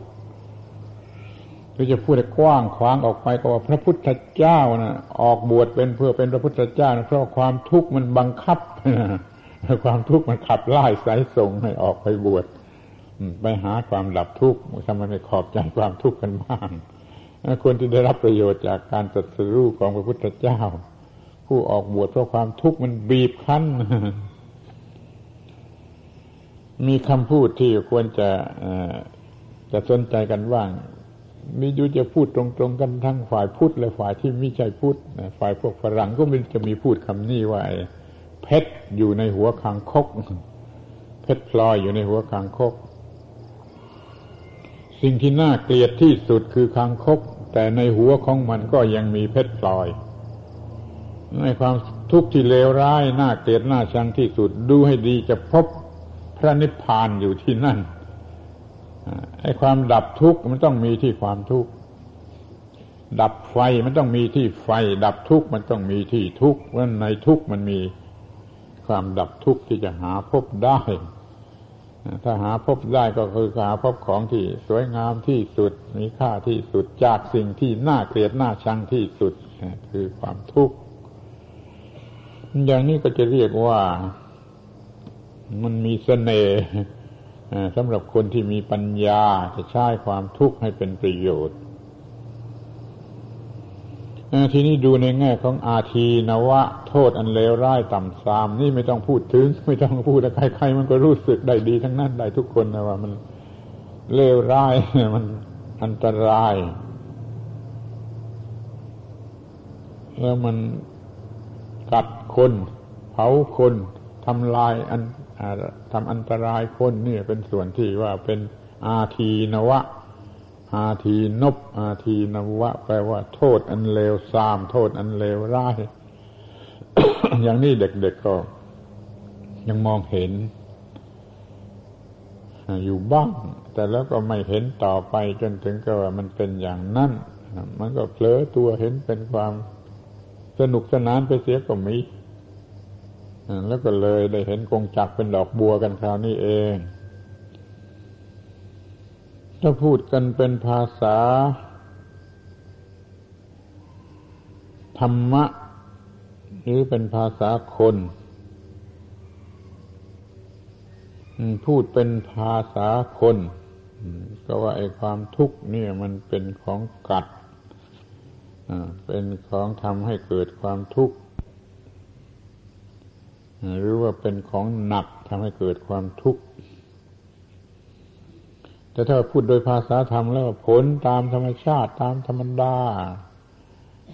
ของอวิชชาอุปาทาน กิเลสคืออวิชชาอุปาทานเป็นของธรรมชาติธรรมดา มีขึ้นที่ไหนก็ให้คลอดผลก็คลอดเป็นผลออกมาเป็นธรรมชาติคือความทุกข์ความทุกข์ก็คือธรรมชาติธรรมดาคลอดออกมาจากธรรมชาติแห่งกิเลสที่มีชื่อว่าตัณหาว่าอุปาทาน วิชาอุปาทาน นี่เราดูให้ดีว่าเราจะเรียกความทุกข์ว่าอย่างไร ในภาในในความรู้สึกตื้นตื้นความรู้น้อยน้อยก็เรียกไปอย่างหนึ่งนี่มันมีความรู้สึกลึกซึ้งเห็นลึกก็เรียกไปอีกอย่างหนึ่งไม่เรียกว่าเป็นทุกข์ทรมานน่าเกลียดน่าชัง นี่ก็ยังเป็นรู้สึกตื้นๆธรรมดา ธรรมดา ไทยนั้นเป็นธรรมชาติเช่นนั่นเองธรรมชาติเช่นนั่นเอง อย่าไปเป็นทุกข์เป็นร้อนอะไรกับมันนี่ก็จะลึกลึกเป็นภาษาลึก เห็นความทุกข์เป็นธรรมชาติธรรมดาเป็นตถาตามันเป็นเช่นนั่นเองไม่มีความทุกข์กับมัน ถึงจะมันมีความทุกข์เจ็บปวดเกิดขึ้นที่ร่างกายก็เกิดที่ระบบประสาทที่เป็นเรื่องของร่างกาย ไม่มาถึงจิตใจ ไม่มาถึงจิตใจ ให้ธรรมชาตินั้นเป็นตถาตาเป็นของธรรมดามีอยู่ในโลก นี่เรียกว่ารู้จักความทุกข์ในแง่ลึก กล่าวโดยภาษาธรรมก็เป็นธรรมชาติธรรมดา ปรากฏการณ์ของธรรมชาติธรรมดาที่เป็นฝ่าย ที่ให้มันเกิดผลอย่างนี้ เพราะถ้าพูดเป็นธรรมชาติธรรมดาแล้วมันไม่มีดีมีชั่วไม่มีสุขไม่มีทุกข์มันมีแต่ว่าไม่ทำอย่างนี้ผลเกิดอย่างนี้ทำอย่างนี้ผลเกิดอย่างนี้คืออิทัปปัจจยตาถ้าใครเห็นอิทัปปัจจยตาคนนั้นจะไม่รู้สึกว่ามีดีมีชั่วมีสุขมีทุกข์มีอะไรเลย มันเป็นอย่างนั่นเองตามธรรมชาติตามธรรมดาแต่เดี๋ยวนี้เอาความรู้สึกของคนธรรมดาเข้ามาวัด พอใจก็เรียกว่าสุขไม่พอใจก็เรียกว่าทุกข์ นี่มันหลอกตัวเอง ให้มีความสุขความทุกข์ขึ้นมาให้เกิดปัญหา ถ้าเข้าถึงความจริงกฎของธรรมชาติตามที่เป็นจริงอย่างไรแล้ว มันก็ไม่รู้สึกสุข ไม่รู้สึกทุกข์เห็นเป็นธรรมชาติไปหมดนี่เป็นลักษณะแห่งความหลุดพ้นหรือจิตของพระอรหันต์เห็นทุกสิ่งเป็นตะถาตา ตะถาตาคำนี้ก็เป็นคำสำคัญคำหนึ่ง ที่จะตั้งสนใจว่ามันเป็นผลเกิดมาจากการเห็นอิทัปปัจจยตา เห็นอิทัปปัจจยตาถึงที่สุดแล้วก็จะสรุปผลเป็นตถาตา เช่นนั่นเอง ฟังดูเหมือนกับพูดเล่น เมื่ออาตมาพูดคำนี้ขึ้นเป็นครั้งแรกเรื่องมาสอนเป็นครั้งแรก ให้คนที่มีการศึกษามีสติปัญญาเนี่ย เห็นว่าพูดเล่น เห็นพูดเล่น พุทธศาสนาสอนเรื่องกระถาตาเช่นนั่นเอง เห็นเป็นเรื่องพูดเล่น เห็นเป็นไม่มีความหมายไม่มีคุณค่าอะไรแล้วต่อมาอีกนานเนี่ยคนคนนั้นจึงคอยรู้คอยเข้าใจว่าโอ้เรื่องสำคัญแล้วไม่ใช่เรื่องพูดเล่นตาถาตาตาถาตาเช่นนั่นเอง ถ้ามันฉลาดจริง มันเห็นอิทัปปัจจตา เหตุปัจจัยอย่างนั้นก็เกิดผลอย่างนั้น เหตุปัจจัยอย่างนั้นก็เกิดผลอย่างนั้น ไม่บัญญัติ ว่าสุขหรือทุกข์ดีหรือชั่วบุญหรือบาปไม่บัญญัติ มีเป็นว่าเหตุอย่างนี้เกิดผลอย่างนี้เหตุอย่างนี้เกิดผลอย่างนี้ อย่างนี้เราเห็นอิทัปปัจจตา เมื่อมันเป็นอย่างนี้มันก็คือเช่นนั่นเอง เอาพูดกันให้จำง่าย ๆ สักทีว่าถ้าไม่โง่ ถ้าคนทั้งหลายเหล่านี้ไม่โง่มองไปทางไหนจะเห็นแต่ตาถาตา มองไปที่ต้นไม้เอาก็ตาถาตา มันคือเช่นนั่นเองมองมาที่ก้อนหินนี่ก็ตาถาตา เช่นนั่นเอง มองมาที่โต๊ะหมู่พระพุทธรูปนี่ก็ตาถาตา เช่นนั่นเอง เป็นมาตามเหตุตามปัจจัย โดยกฎอิทัปปัจจตามองเห็นสุนัขมองเห็นแมว มองเห็นวัว มองเห็นควายอะไรก็ตาถาตา แก้แหวนเงินทองบุตรภรรยาสามีก็ตาถาตา ถ้าคนมันฉลาดตามันแหลมคมมันจะเห็นแต่ตาถาตาเต็มไปหมด เงยขึ้นไปบนฟ้าก็มีแต่ตาถาตาดวงอาทิตย์ก็เป็นตาถาตาเหมือนของเด็กเล่นถ้ามองลงไปใต้ดินถ้าถึงบาดาลเห็นนรกก็เป็นตาถาตา เห็นสวรรค์ก็เป็นตาถาตาเป็นเทวโลกพรหมโลกก็เป็นตาถาตาตะเลิดออกไปถึงพระนิพพานก็ยังตาถาตาอยู่นั่นเอง แต่เป็นตถาตาประเภทโลกุตระอยู่เนื้อเหตุเนื้อปัจจัยเมื่อถ้าว่าคนมันฉลาดจริง มองไปทางไหนมันก็จะเห็นแต่ตถาตา ดูไปที่เม็ดทรายอย่างนี้ก็ตถาตาดูไปที่ดินมันก็เป็นตถาตา ดูไปที่หม้อที่ไหที่เอาดินมาปั้นทำขึ้น ก็ยังคงเป็นตถาตา เช่นเดียวกับดินเหนียว มันก็เป็นตถาตา หม้อไหปั้นมาแล้วใช้ได้ แล้วก็ยังเป็นตถาตา อะไรที่ไม่ใช่ตถาตาลองว่ามาดูทีแต่นี่คนมันโง่ นี่มันไม่รู้เรื่องนี้นี่ มันเห็นเป็นต้นไม้บ้างเป็นสัตว์บ้างเป็นก้อนหินบ้างเป็นอะไรอะไรต่าง ๆ ตามที่มันจะบัญญัติ ถ้ามันโง่หนักขึ้นไปอีก มันก็สมมติ บัญญัติมันเพียงแต่จัดพวก มันโง่น้อยหน่อย แต่มันสมมติให้เป็นนั่นเป็นนี่มีค่าอย่างนั้นอย่างนี้สำหรับจะยึดถือจะได้จะเสียจะแพ้จะชนะแล้วมันโง่ มันสมมติ มันหลงในสมมตินี่โง่มากหลงในบัญญัติค่อยยังชั่วหน่อย ไม่หลงในอะไรเลยนั่นแหละ จะดับทุกข์ได้ เรื่องของภาษาธรรม พูดไหว้มันลึก ดูจะไม่มีคำไหนจะลึกไปกว่าคำว่า สุญญาตาหรือตถาตา เป็นเรื่องเดียวกันนะมันว่างจากตัวตนนั่นนะคือตถาตา มันเป็นตถาตาก็เพราะมันเช่นนั่นเองก็เพราะมันว่างจากตัวตนมันมันเป็นไปตามกฎอิทัปปัจจตา แต่คนมันไม่มองเห็น ถ้ามองเห็นอิทัปปัจจตาโดยสมบูรณ์ก็จะเห็นตถาตาเลยเห็นสุญญาตาติดอยู่ด้วยกัน เป็นเป็นเป็นสิ่งที่มีอยู่ด้วยกันแล้วจะดูมันในมุมไหนในแง่ไหน จะดูในแง่สุญญาตาก็ได้ ดูในแง่ตถาตาก็ได้ ดูในแง่ อิทัปปัจจตาก็ได้ มีแต่กระแสการปรุงแต่งตามกฎแห่งเหตุ แห่งผลแห่งปัจจัยอ้าวทีนี้มันก็จะดูเป็นคู่สุดท้ายนะ คือหนทางที่จะทล้ำเข้าไปในความทุกข์ และหนทางที่จะออกมาเสียจากความทุกข์ นี่เป็นคู่สุดท้ายที่จะชี้ให้ดูหนทางที่จะทล้ำเข้าไปในความทุกข์มันก็ดูสิมันมีเหยื่อ มันมีเหยื่อ ความทุกข์ มันก็มีเหยื่อ มันมีเหยื่อล่อ ที่จะให้คนทล้ำเข้าไปในความทุกข์ แต่คนโง่จะไม่เห็นจะไม่รู้จักว่าเป็นเหยื่อล่อ จะเห็นว่าเป็นของน่ารักน่าพอใจ แล้วมันก็จึงกระโดดเข้าไปกระทำอย่างนั้น ยึดมันเป็นตัวกูของกู มันก็ได้เกิดความทุกข์นี่คือความโง่หนทางที่จะสล้ำเข้าไปในกองทุกข์คือความโง่ด้วยเหยื่อล่อของสิ่งนั้นนั้นมันโง่ต่อเหยื่อล่อของสิ่งนั้นนั้น ความไม่เที่ยงนี่ตัวร้ายไอ้ความไม่เที่ยงเนี่ยมันมีรสอร่อยมาก ถ้ามันตายตัวมันไม่เปลี่ยนแปลง มันไม่มีรสอะไรเราพอใจในความเปลี่ยนแปลง มันจึงมีรสอร่อยในอาหารก็ดีในการบำรุงบำเรออะไรก็ดี เพราะมันมีความเปลี่ยนแปลง มันมีรสของความเปลี่ยนแปลง ซึ่งคนโง่ไม่รู้จัก แล้วก็เลยพอใจึงติดเยื่อของสังขารเหล่านั้น ปรุงขึ้นมาเป็นความทุกข์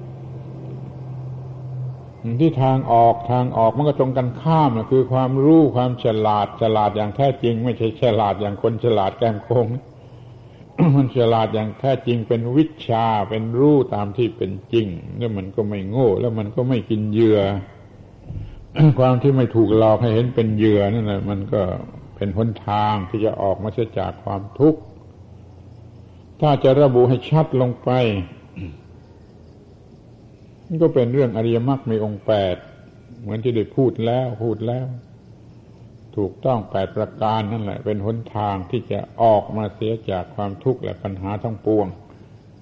เรื่องนี้เคยบอกมาเป็นสิบสิบครั้งแล้วว่าขอให้จำไว้เป็นหลักเถอะว่า ทางออกหรือนิสรณะหนทางออกมาจากความทุกข์ออกจากปัญหาออกจากสิ่งเลวร้ายอะไรนั่นคืออริยมรรคมีองค์แปดจะอธิบายอ้อมค้อมไปทางไหนเป็นชื่ออื่นก็ได้ แต่มันก็ไม่พ้นไปจากอริยมรรคมีองค์แปดเป็นความถูกต้องแปดประการมารวมกันเข้าเป็นความ เป็นเหมือนมือหนทาง เป็นเหมือนเส้นทางที่จะออกมาเสียจากความทุกข์ เมื่อพระพุทธเจ้าจะได้กล่าวถึงความทุกข์ในแง่ใด ๆ ปัญหาใด ๆ ทุกยากลำบากใด ๆ พอถึง สุดท้ายจะแสดงนิสรณะเครื่องออกมาเสียจากปัญหาเหล่านั้น โดยแสดงอริยมรรคที่องค์แปดทั้งนั้นนั่นมันจึงสมกับที่ว่าเป็นตัวพรหมจรรย์เป็นตัวพระศาสนาเป็นตัวธรรมะสำหรับจะดับทุกข์ ตัวพระพุทธศาสนาในแง่ของการปฏิบัตินี่ต้องชี้ลงไปที่อริยมรรคมีองค์แปดมันก็คือศีลสมาธิปัญญาที่อธิบายว่าอย่างละเอียดแจงออกไปอย่างละเอียดเป็นแปดอย่าง พูดสั้นๆก็ว่าศีลสมาธิปัญญากล่าวโดยวิชาก็พูดว่าศีลสมาธิปัญญา กล่าวโดยหลักปฏิบัติก็พูดปัญญาศีลสมาธิ นี่เป็นหนทางออกมาเสียจากความทุกข์ขอให้สังเกต ศึกษาค้นคว้า ทดลอง ลองดู อยากรู้จักความทุกข์ก็ทำให้เกิดความทุกข์ขึ้นมา แล้วก็ชิมดู มันก็จะรู้จักความทุกข์ แต่ไม่ต้องอะมันไม่ต้องอะมันเกิดอยู่ตามธรรมชาติเกิดอยู่ตามธรรมดาที่คุณโง่ไม่เห็นไม่รู้ว่าเป็นความทุกข์แล้วก็ไม่หยิบขึ้นมาเป็นปัญหา แล้วก็อยู่อย่างคนโง่ คือหาเหยื่ออะไรมากลบเกลื่อนความทุกข์ที่เป็นกันโดยมาก เมื่อเขามีความทุกข์เขาก็หาเหล้ากินไปตามสถานเริงรมไม่มาวัดอะไม่มาศึกษาเรื่องของพระพุทธเจ้า ไปหาทางกลบเกลื่อน ตามแบบของคนโง่ ยิ่งกลบเกลื่อนมันก็ยิ่งเป็นทุกข์มากขึ้น หมักหมมมากขึ้นจนแก้ไม่ได้ ในที่สุดมันก็ต้องไปฆ่าตัวตายที่มีอยู่บ่อยๆเพราะมันไม่รู้จักทางออกมาเสียจากความทุกข์มันมีแต่จะทะล้ำเข้าไป มันหลงทาง มันเข้าใจผิด มันก็ทะล้ำไปในกองทุกข์มนุษย์ตามธรรมดาเป็นอย่างนี้ ดังนั้นจึงมีคำกล่าวว่าโลกคือความทุกข์เพราะว่าโลกตามธรรมดามันเต็มไปด้วยคนโง่ แล้วมันก็ทำผิดพลาด แล้วมันก็เป็นความทุกข์เต็มไปด้วยความทุกข์นั้นโลกกับความทุกข์มันจึงเป็นสิ่งเดียวกัน และยังมีเรื่องสลับซับซ้อนในเรื่องของกิเลส กิเลสจะต้องเป็นของหลอกเป็นของหลอก ย่อยั่วหรือหลอกเสมอ กิเลสมันเป็นเรื่องสวยสดงดงามสำหรับคนโง่ในคนโง่จึงหลงในเรื่องของกิเลสไอ้ที่เรียกว่ามารมารพยามารนั่นแหละ เป็นเป็นสิ่งที่มีความงดงาม ยั่วยวนหลอกลวงที่สุด ถ้าจะเขียนภาพพระยามารให้ถูกต้องก็เขียนให้งดงามสวยสุดยั่วยวนที่สุดอะไรที่สุดมันจึงจะเป็นภาพพระยามาร ไม่ใช่เขียนเป็นยักษ์หน้าตาดูร้ายเหมือนที่เขียนกันโดยมาก นั่นมันคนโง่ มันเขียน มันเขียนรูปมารเป็นรูปร่างหน้าเกลียดเป็นรูปยักษ์รูปมารถ้าคนฉลาดมันจะเขียนรูปมารเนี่ย เป็นน่ารักที่สุดยั่วยวนที่สุด น่าสนใจที่สุด น่าเอาที่สุดเลย นั่นคือมารภาษาคน ให้มารก็คือน่าน่าเกลียดหน่าชังที่สุด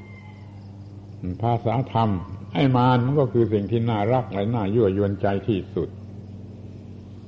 เรารู้จักความทุกข์การให้ถูกต้องมันก็จะเกลียดกลัวความทุกข์ดิ้นรนจะดับทุกข์ถ้าเราไม่รู้จักถูกต้อง ไม่รู้จักไม่ถูกต้อง มันก็ไปหลงเหยื่อหลงเหตุปัจจัยให้เกิดความทุกข์นั่นแหละกลายเป็นของน่ารักน่าพอใจไปเสีย นี่มันจึงเกิดกิเลสแล้วก็เป็นความทุกข์หนักก็ไปอีกแล้วเป็นว่าความทุกข์มันมีอะไร มีความจริง มีข้อเท็จจริงที่เราจะต้องมองกันอย่างนี้เอาทบทวนอีกทีหนึ่งก็ได้จะได้ง่วงนอนมากขึ้นไปอีกเพราะว่ามันฟังไม่ค่อยจะถูกใช่ไหม ความทุกข์ถ้าจะดูโดยพยัญชนะมันก็มีความหมายว่า ทนทรมานบ้าง ดูแล้วน่าเกลียดบ้าง ว่างอย่างน่าเกลียดน่าชังบ้าง ดูโดยอัฏฐะความหมายแล้วมันเป็นสิ่งที่ทนยากน่าเกลียดน่าชังไปทั้งหมด ดูโดยสิ่งที่จะเรียกแทนชื่อกันได้ก็คือว่าโลกก็ได้ โรคก็ได้ ดูโดยลักษณะลักษณะน่ารังเกียจ ดูโดยกิริยาอาการคือมันเบียดเบียน ดูโดยกิจหรือหน้าที่ของมันคือมันสร้างปัญหา ดูโดยรสของมันก็แสบเผ็ด แล้วมันกัดกรอนให้ร่อยร้อไปทีเดียวถ้าดูในแง่ของวิทยาศาสตร์ โอ้ของธรรมชาติธรรมดานี่เอง ธรรมชาติธรรมดาอย่างยิ่งเหมือนกับธรรมชาติธรรมดาทั้งหลายทั่วไปแต่ว่ามันให้มันให้เกิดผลขึ้นมาในลักษณะอย่างนี้ แล้วก็เป็นความ รู้สึกที่คนเขารู้สึกเป็นทุกข์เป็นของทรมาน หรือว่าแต่ว่าน่าเกลียดก็ตามจ้ะมีประเภทหลายประเภทหลายชนิดแล้วแต่จะมอง มีอุปมาเหมือนกับว่า ดอกไม้ที่พญามารเขาให้รางวัลมา โดยหน้าที่มันจะต้องเกิดขึ้นเมื่อคนทำผิด ความทุกข์มันมีหน้าที่ที่จะเกิดขึ้นมา เมื่อบุคคลเขาทำความผิด แต่ว่าหน้าที่ของมนุษย์เราก็มีหน้าที่ที่ต้องรู้จักมันและกำจัดมันเสีย ถ้าดูกันโดยสิทธิ มันก็มีสิทธิที่จะกัดขบกัดคนโง่ ดูในแง่ของมนุษย์ มนุษย์ก็มีสิทธิที่จะกำจัดมันเสีย ดูจุดตั้งต้นของมันก็คืออวิชชาอาวิชชา ดูจุดปลายทางของมัน ก็คือจะต้องดับไป ความทุกข์นี่เกิดมาสำหรับดับไปนะ แต่ว่าก่อนที่จะดับกว่า มันจะดับเนี่ยมันก็กัดเอา แต่ว่ามันเกิดมาสำหรับจะดับไป ไม่ว่าอะไร มันเกิดมาสำหรับจะดับไปเหมือนทุกสิ่ง มีเหตุปัจจัยปรุงแต่งให้เกิดขึ้นมา แล้วก็มีจุดจบที่มันจะต้องดับไปเมื่อสิ้นเหตุสิ้นปัจจัยความทุกข์นี่ก็เหมือนกัน สมุทัยของมันคืออวิชชา สมุทฐานของมันคือความไม่ถูกต้องความไม่สมดุลต่อธรรมชาตินั้น ๆ ความดับชั่วคราวของมันก็มีเพราะหมดเหตุหมดปัจจัยไปชั่วคราว มันจะดับสิ้นเชิงก็เมื่อมีวิชา มีปัญญา ดับอวิชชาหมดสิ้น ดับด้วยนิโรธาธาตุธาตุสำหรับดับการปรุงแต่งของสิ่งที่เป็นการปรุงแต่ง นี่ดับจริง มันมีอัศาธาหลอกให้คนโง่หลง ที่จริงก็มันเป็นเหยื่อล่อของเหตุของปัจจัยที่จะให้เกิดทุกข์ที่นับรวมเข้าไว้กันกับความทุกข์ มันมีอาทีนวะ ซึ่งเด็กๆก็รู้จัก โดยภาษาคน กับภาษาธรรม ภาษาคนก็ว่าของที่ใครๆมันก็เกลียด แต่แล้วมันก็ยังไปหลง เป็นทุกข์จนได้ในภาษาธรรมมันก็เป็นผลของอวิชชาอุปาทาน ผลของอวิชชาอุปาทานนั่นแหละคือความทุกข์หนทางที่จะถลำเข้าไปก็คือความโง่ของคนที่โง่แล้วไปกินเหยื่อของมันหนทางที่จะออกมาเสียก็คือความไม่โง่ มีวิชามีปัญญา สามารถจะประพฤติความถูกต้องแปดประการที่เรียกว่าอริยอัตถังคิกมักแง่มุมต่าง ๆ เหล่านี้ถ้าจะนับดูได้ตั้งยี่สิบได้ยี่สิบแง่มุมที่เราจะดูความทุกข์แล้วใครมันดูกันสักกี่แง่กี่มุม แล้วบางคนจะไม่เคยดูเลยโดยซ้ำไป ถ้าจะรู้จักความทุกข์โดยสิ้นเชิง โดยละอย่างน้อยก็ดูมันสักยี่สิบแง่มุมอย่างนี้อย่างที่ว่ามาเนี่ย แล้วก็จะ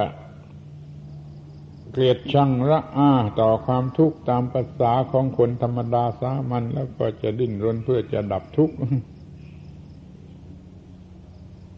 พระพุทธเจ้าตรัสอริยสัจสีว่าความทุกข์เป็นอย่างไรเหตุให้เกิดความทุกข์เป็นอย่างไร ความดับสนิทแห่งความทุกข์เป็นอย่างไรทางดับท่านจัดเพียงสี่อย่างเท่านั้นแหละเดี๋ยวนี้เรามาแยกดูให้มันละเอียดให้มันเข้าใจได้กว้างขวางลึกซึ้งยิ่งกว่านั้นจึงดูกันถึงยี่สิบแง่มุมอย่างที่ว่ามา ถ้าเห็นว่ามากนัก อย่างน้อยก็เอาเพียงสี่แง่มุมว่ามันคืออะไร แล้วมันมาจากอะไร แล้วมันเพื่อประโยชน์อะไร แล้วมันก็โดยวิธีใด ผู้ที่เข้าใจเรื่องอริยสัจโดยถูกต้องนี่จะจับหัวใจของอริยสัจได้ว่าเป็นหลักการที่ครบถ้วนเพียงพออยู่ในตัว ถ้าจะรู้จักสิ่งใดนะก็ต้องรู้จักว่ามันคืออะไร ความทุกข์คืออะไร แล้วว่ามันมาจากอะไร มันมาจากตัณหา มันเพื่อประโยชน์อะไร เพื่อจะดับ เพื่อจะดับสนิทและโดยวิธีใดก็คืออริยมรรคมีองค์แปด นี่ให้จำคำง่ายๆสี่คำว่าถ้าจะรู้จักอะไรโดยถูกต้อง แล้วจงรู้จักมันโดยว่า มันคืออะไรมันมาจากอะไรมันเพื่ออะไร แล้วมันจะโดยวิธีใดจึงจะสำเร็จตามนั้นคืออะไรจากอะไรเพื่ออะไรโดยวิธีใดนั่นแหละหัวใจของอริยสัจไปใช้ได้กับทุกเรื่องเรื่องใด ๆ ก็ตามก็ตามไม่ว่าเรื่องอะไร ถ้าเราจะรู้จักมันจริงแล้วก็รู้จักโดยลักษณะสี่อย่างนี้ จึงถือว่าอริยสัจนอกจากจะเป็นเรื่องนะดับทุกข์โดยตรงโดยเฉพาะของศาสนาแล้วยังเป็นหลักเกณฑ์ทางตรรกะวิทยาหรือปรัชญาอะไรเป็นต้นด้วยก็ได้ เพราะมันสอนให้รู้สิ่งทั้งปวงในแง่ที่ควรจะรู้ว่าคืออะไรจากอะไรเพื่ออะไรโดยวิธีใด ไปเห็นรูปกวางสี่ตัวหัวเดียวที่อินเดีย รู้สึกอย่างนี้ ว่าไอ้คนที่นั่นฉลาด จนสลักรูปกวางสี่ตัวหัวเดียว เต็มไปหมด ก็เพื่อเตือนใจว่าให้มันรู้เรื่องอริยสัจคืออะไรจากอะไรเพื่ออะไรโดยวิธีใดเอามาปั้นจำลองขึ้นทีนี่ก็แจกจ่ายไปมาก มีคนชอบใจกันมากมันสำหรับคนฉลาด มันกลับชอบไอ้รูปกวางสี่ตัวหัวเดียว นี่เราก็สนใจกันบ้างเถิดว่าไอ้เรื่องดับทุกข์เนี่ย มันรวมอยู่ในเหตุผลทั้งสี่นี้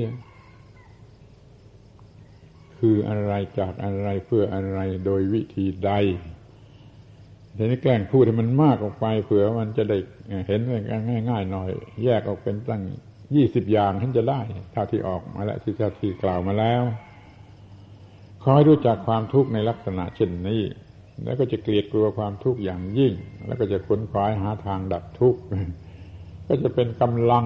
เป็นกำลังหลักดันส่งเสริมให้สนใจเรื่องความดับทุกข์ แล้วก็จะมีกำลังใจในการที่จะปฏิบัติเพื่อดับทุกข์ แล้วผลที่จะเกิดขึ้นก็คือ หมดความทุกข์ สิ้นสุดแห่งความทุกข์ก็สมตามพระพุทธประสงค์ที่ได้ตรัสเรื่องนี้ตรัสเรื่องนี้เพื่อช่วยคนให้พ้นจากความทุกข์พระพุทธเจ้าท่านทรงยืนยันอย่างนั้นว่าพระพระองค์เกิดขึ้นในโลกนี้เพื่อประโยชน์แก่มหาชน ทั้งเทวดาและมนุษย์ก็เพื่อดับทุกข์ มันไม่มีความรู้ในเรื่องการดับทุกข์มาแต่ก่อน พระองค์ตรัสรู้ก็รู้เรื่องนี้แล้วก็นำมาสอนแล้วกลายเป็นหน้าที่ของพระพุทธเจ้าทุกๆพระองค์ พระพุทธเจ้าทุกๆพระองค์มีหน้าที่ที่จะรู้เรื่องความดับทุกข์แล้วก็นำมาปฏิบัติดับทุกข์ได้ แล้วก็สอนผู้อื่นเพราะเหตุที่รู้ได้โดยตนเอง จึงเรียกว่าพระพุทธเจ้า หรือสัมมาสัมพุทธเจ้าแต่ทุกคนจะรู้โดยตนเองไม่ได้ จึงมีองค์เดียว ที่รู้โดยตนเอง ก่อนแล้วก็สอนทีนี้ก็รู้ตาม รู้ตามตามกันไปสำเร็จรูปเป็นพระศาสนาขึ้นมา คือระบบแห่งการดับทุกข์นั่นแหละเป็นตัวพระศาสนา ไม่ใช่โบสถ์วิหารเจดีย์วัดวาอารามอะไรวัตถุไอ้พิธีอะไรต่าง ๆ นั่นมันเป็นเรื่องเกลือกในเรื่องเนื้อในของมันก็คือเรื่องวิธีดับทุกข์ดับทุกข์ดับทุกข์ดับทุกข์อย่างไร ดับทุกข์ให้ได้ นั่นคือเป็นตัวศาสนา เป็นตัวธรรมะ เป็นตัวพระพุทธพระธรรมพระสงฆ์อยู่ในการดับทุกข์ได้หวังว่าท่านทั้งหลายคงจะมีความรู้ความเข้าใจ มีความเชื่อ มีความอะไรเพิ่มขึ้นนะอีกกว่าปีก่อน ที่เราพูดมาแล้วปีก่อนๆเท่าไรมันก็รู้เท่านั้น ปีนี้เพิ่มขึ้นมาเท่าไรมันก็ได้เพิ่มขึ้นมาอีกเท่านั้น ขอได้รับความรู้เพิ่มเติมขึ้นมา จะได้ง่ายสะดวกในการปฏิบัติเพื่อดับทุกข์ได้โดยง่ายถ้าทำได้อย่างนี้ก็ได้ผลตรงตามความมุ่งหมายของการเป็นพุทธบริษัท ให้เป็นผู้รู้ผู้ตื่นผู้เบิกบาน ก้าวหน้ายิ่งยิ่งขึ้นไปทุกๆปี ไม่เสียทีที่อุตส่าห์มาทำพิธี วิสาขาบูชา อาสาฬหาบูชามาฆบูชาเอาละเป็นนั้นว่าการบรรยายครั้งที่สามนี่มันก็พอสมควรแก่เวลาแล้ว จะต้องขอยุติการบรรยายโดยการฝากความหวังไว้กับท่านทั้งหลาย ว่าจงพยายามศึกษาค้นคว้าพิสูจน์ทดลอง ให้เกิดความก้าวหน้าในการปฏิบัติเพื่อดับทุกข์ของตน ยิ่งยิ่งขึ้นไปจนทุกๆคนเถิด ธรรมเทศนาสมควรแก่เวลาเอวังก็มีโดยพระการชนี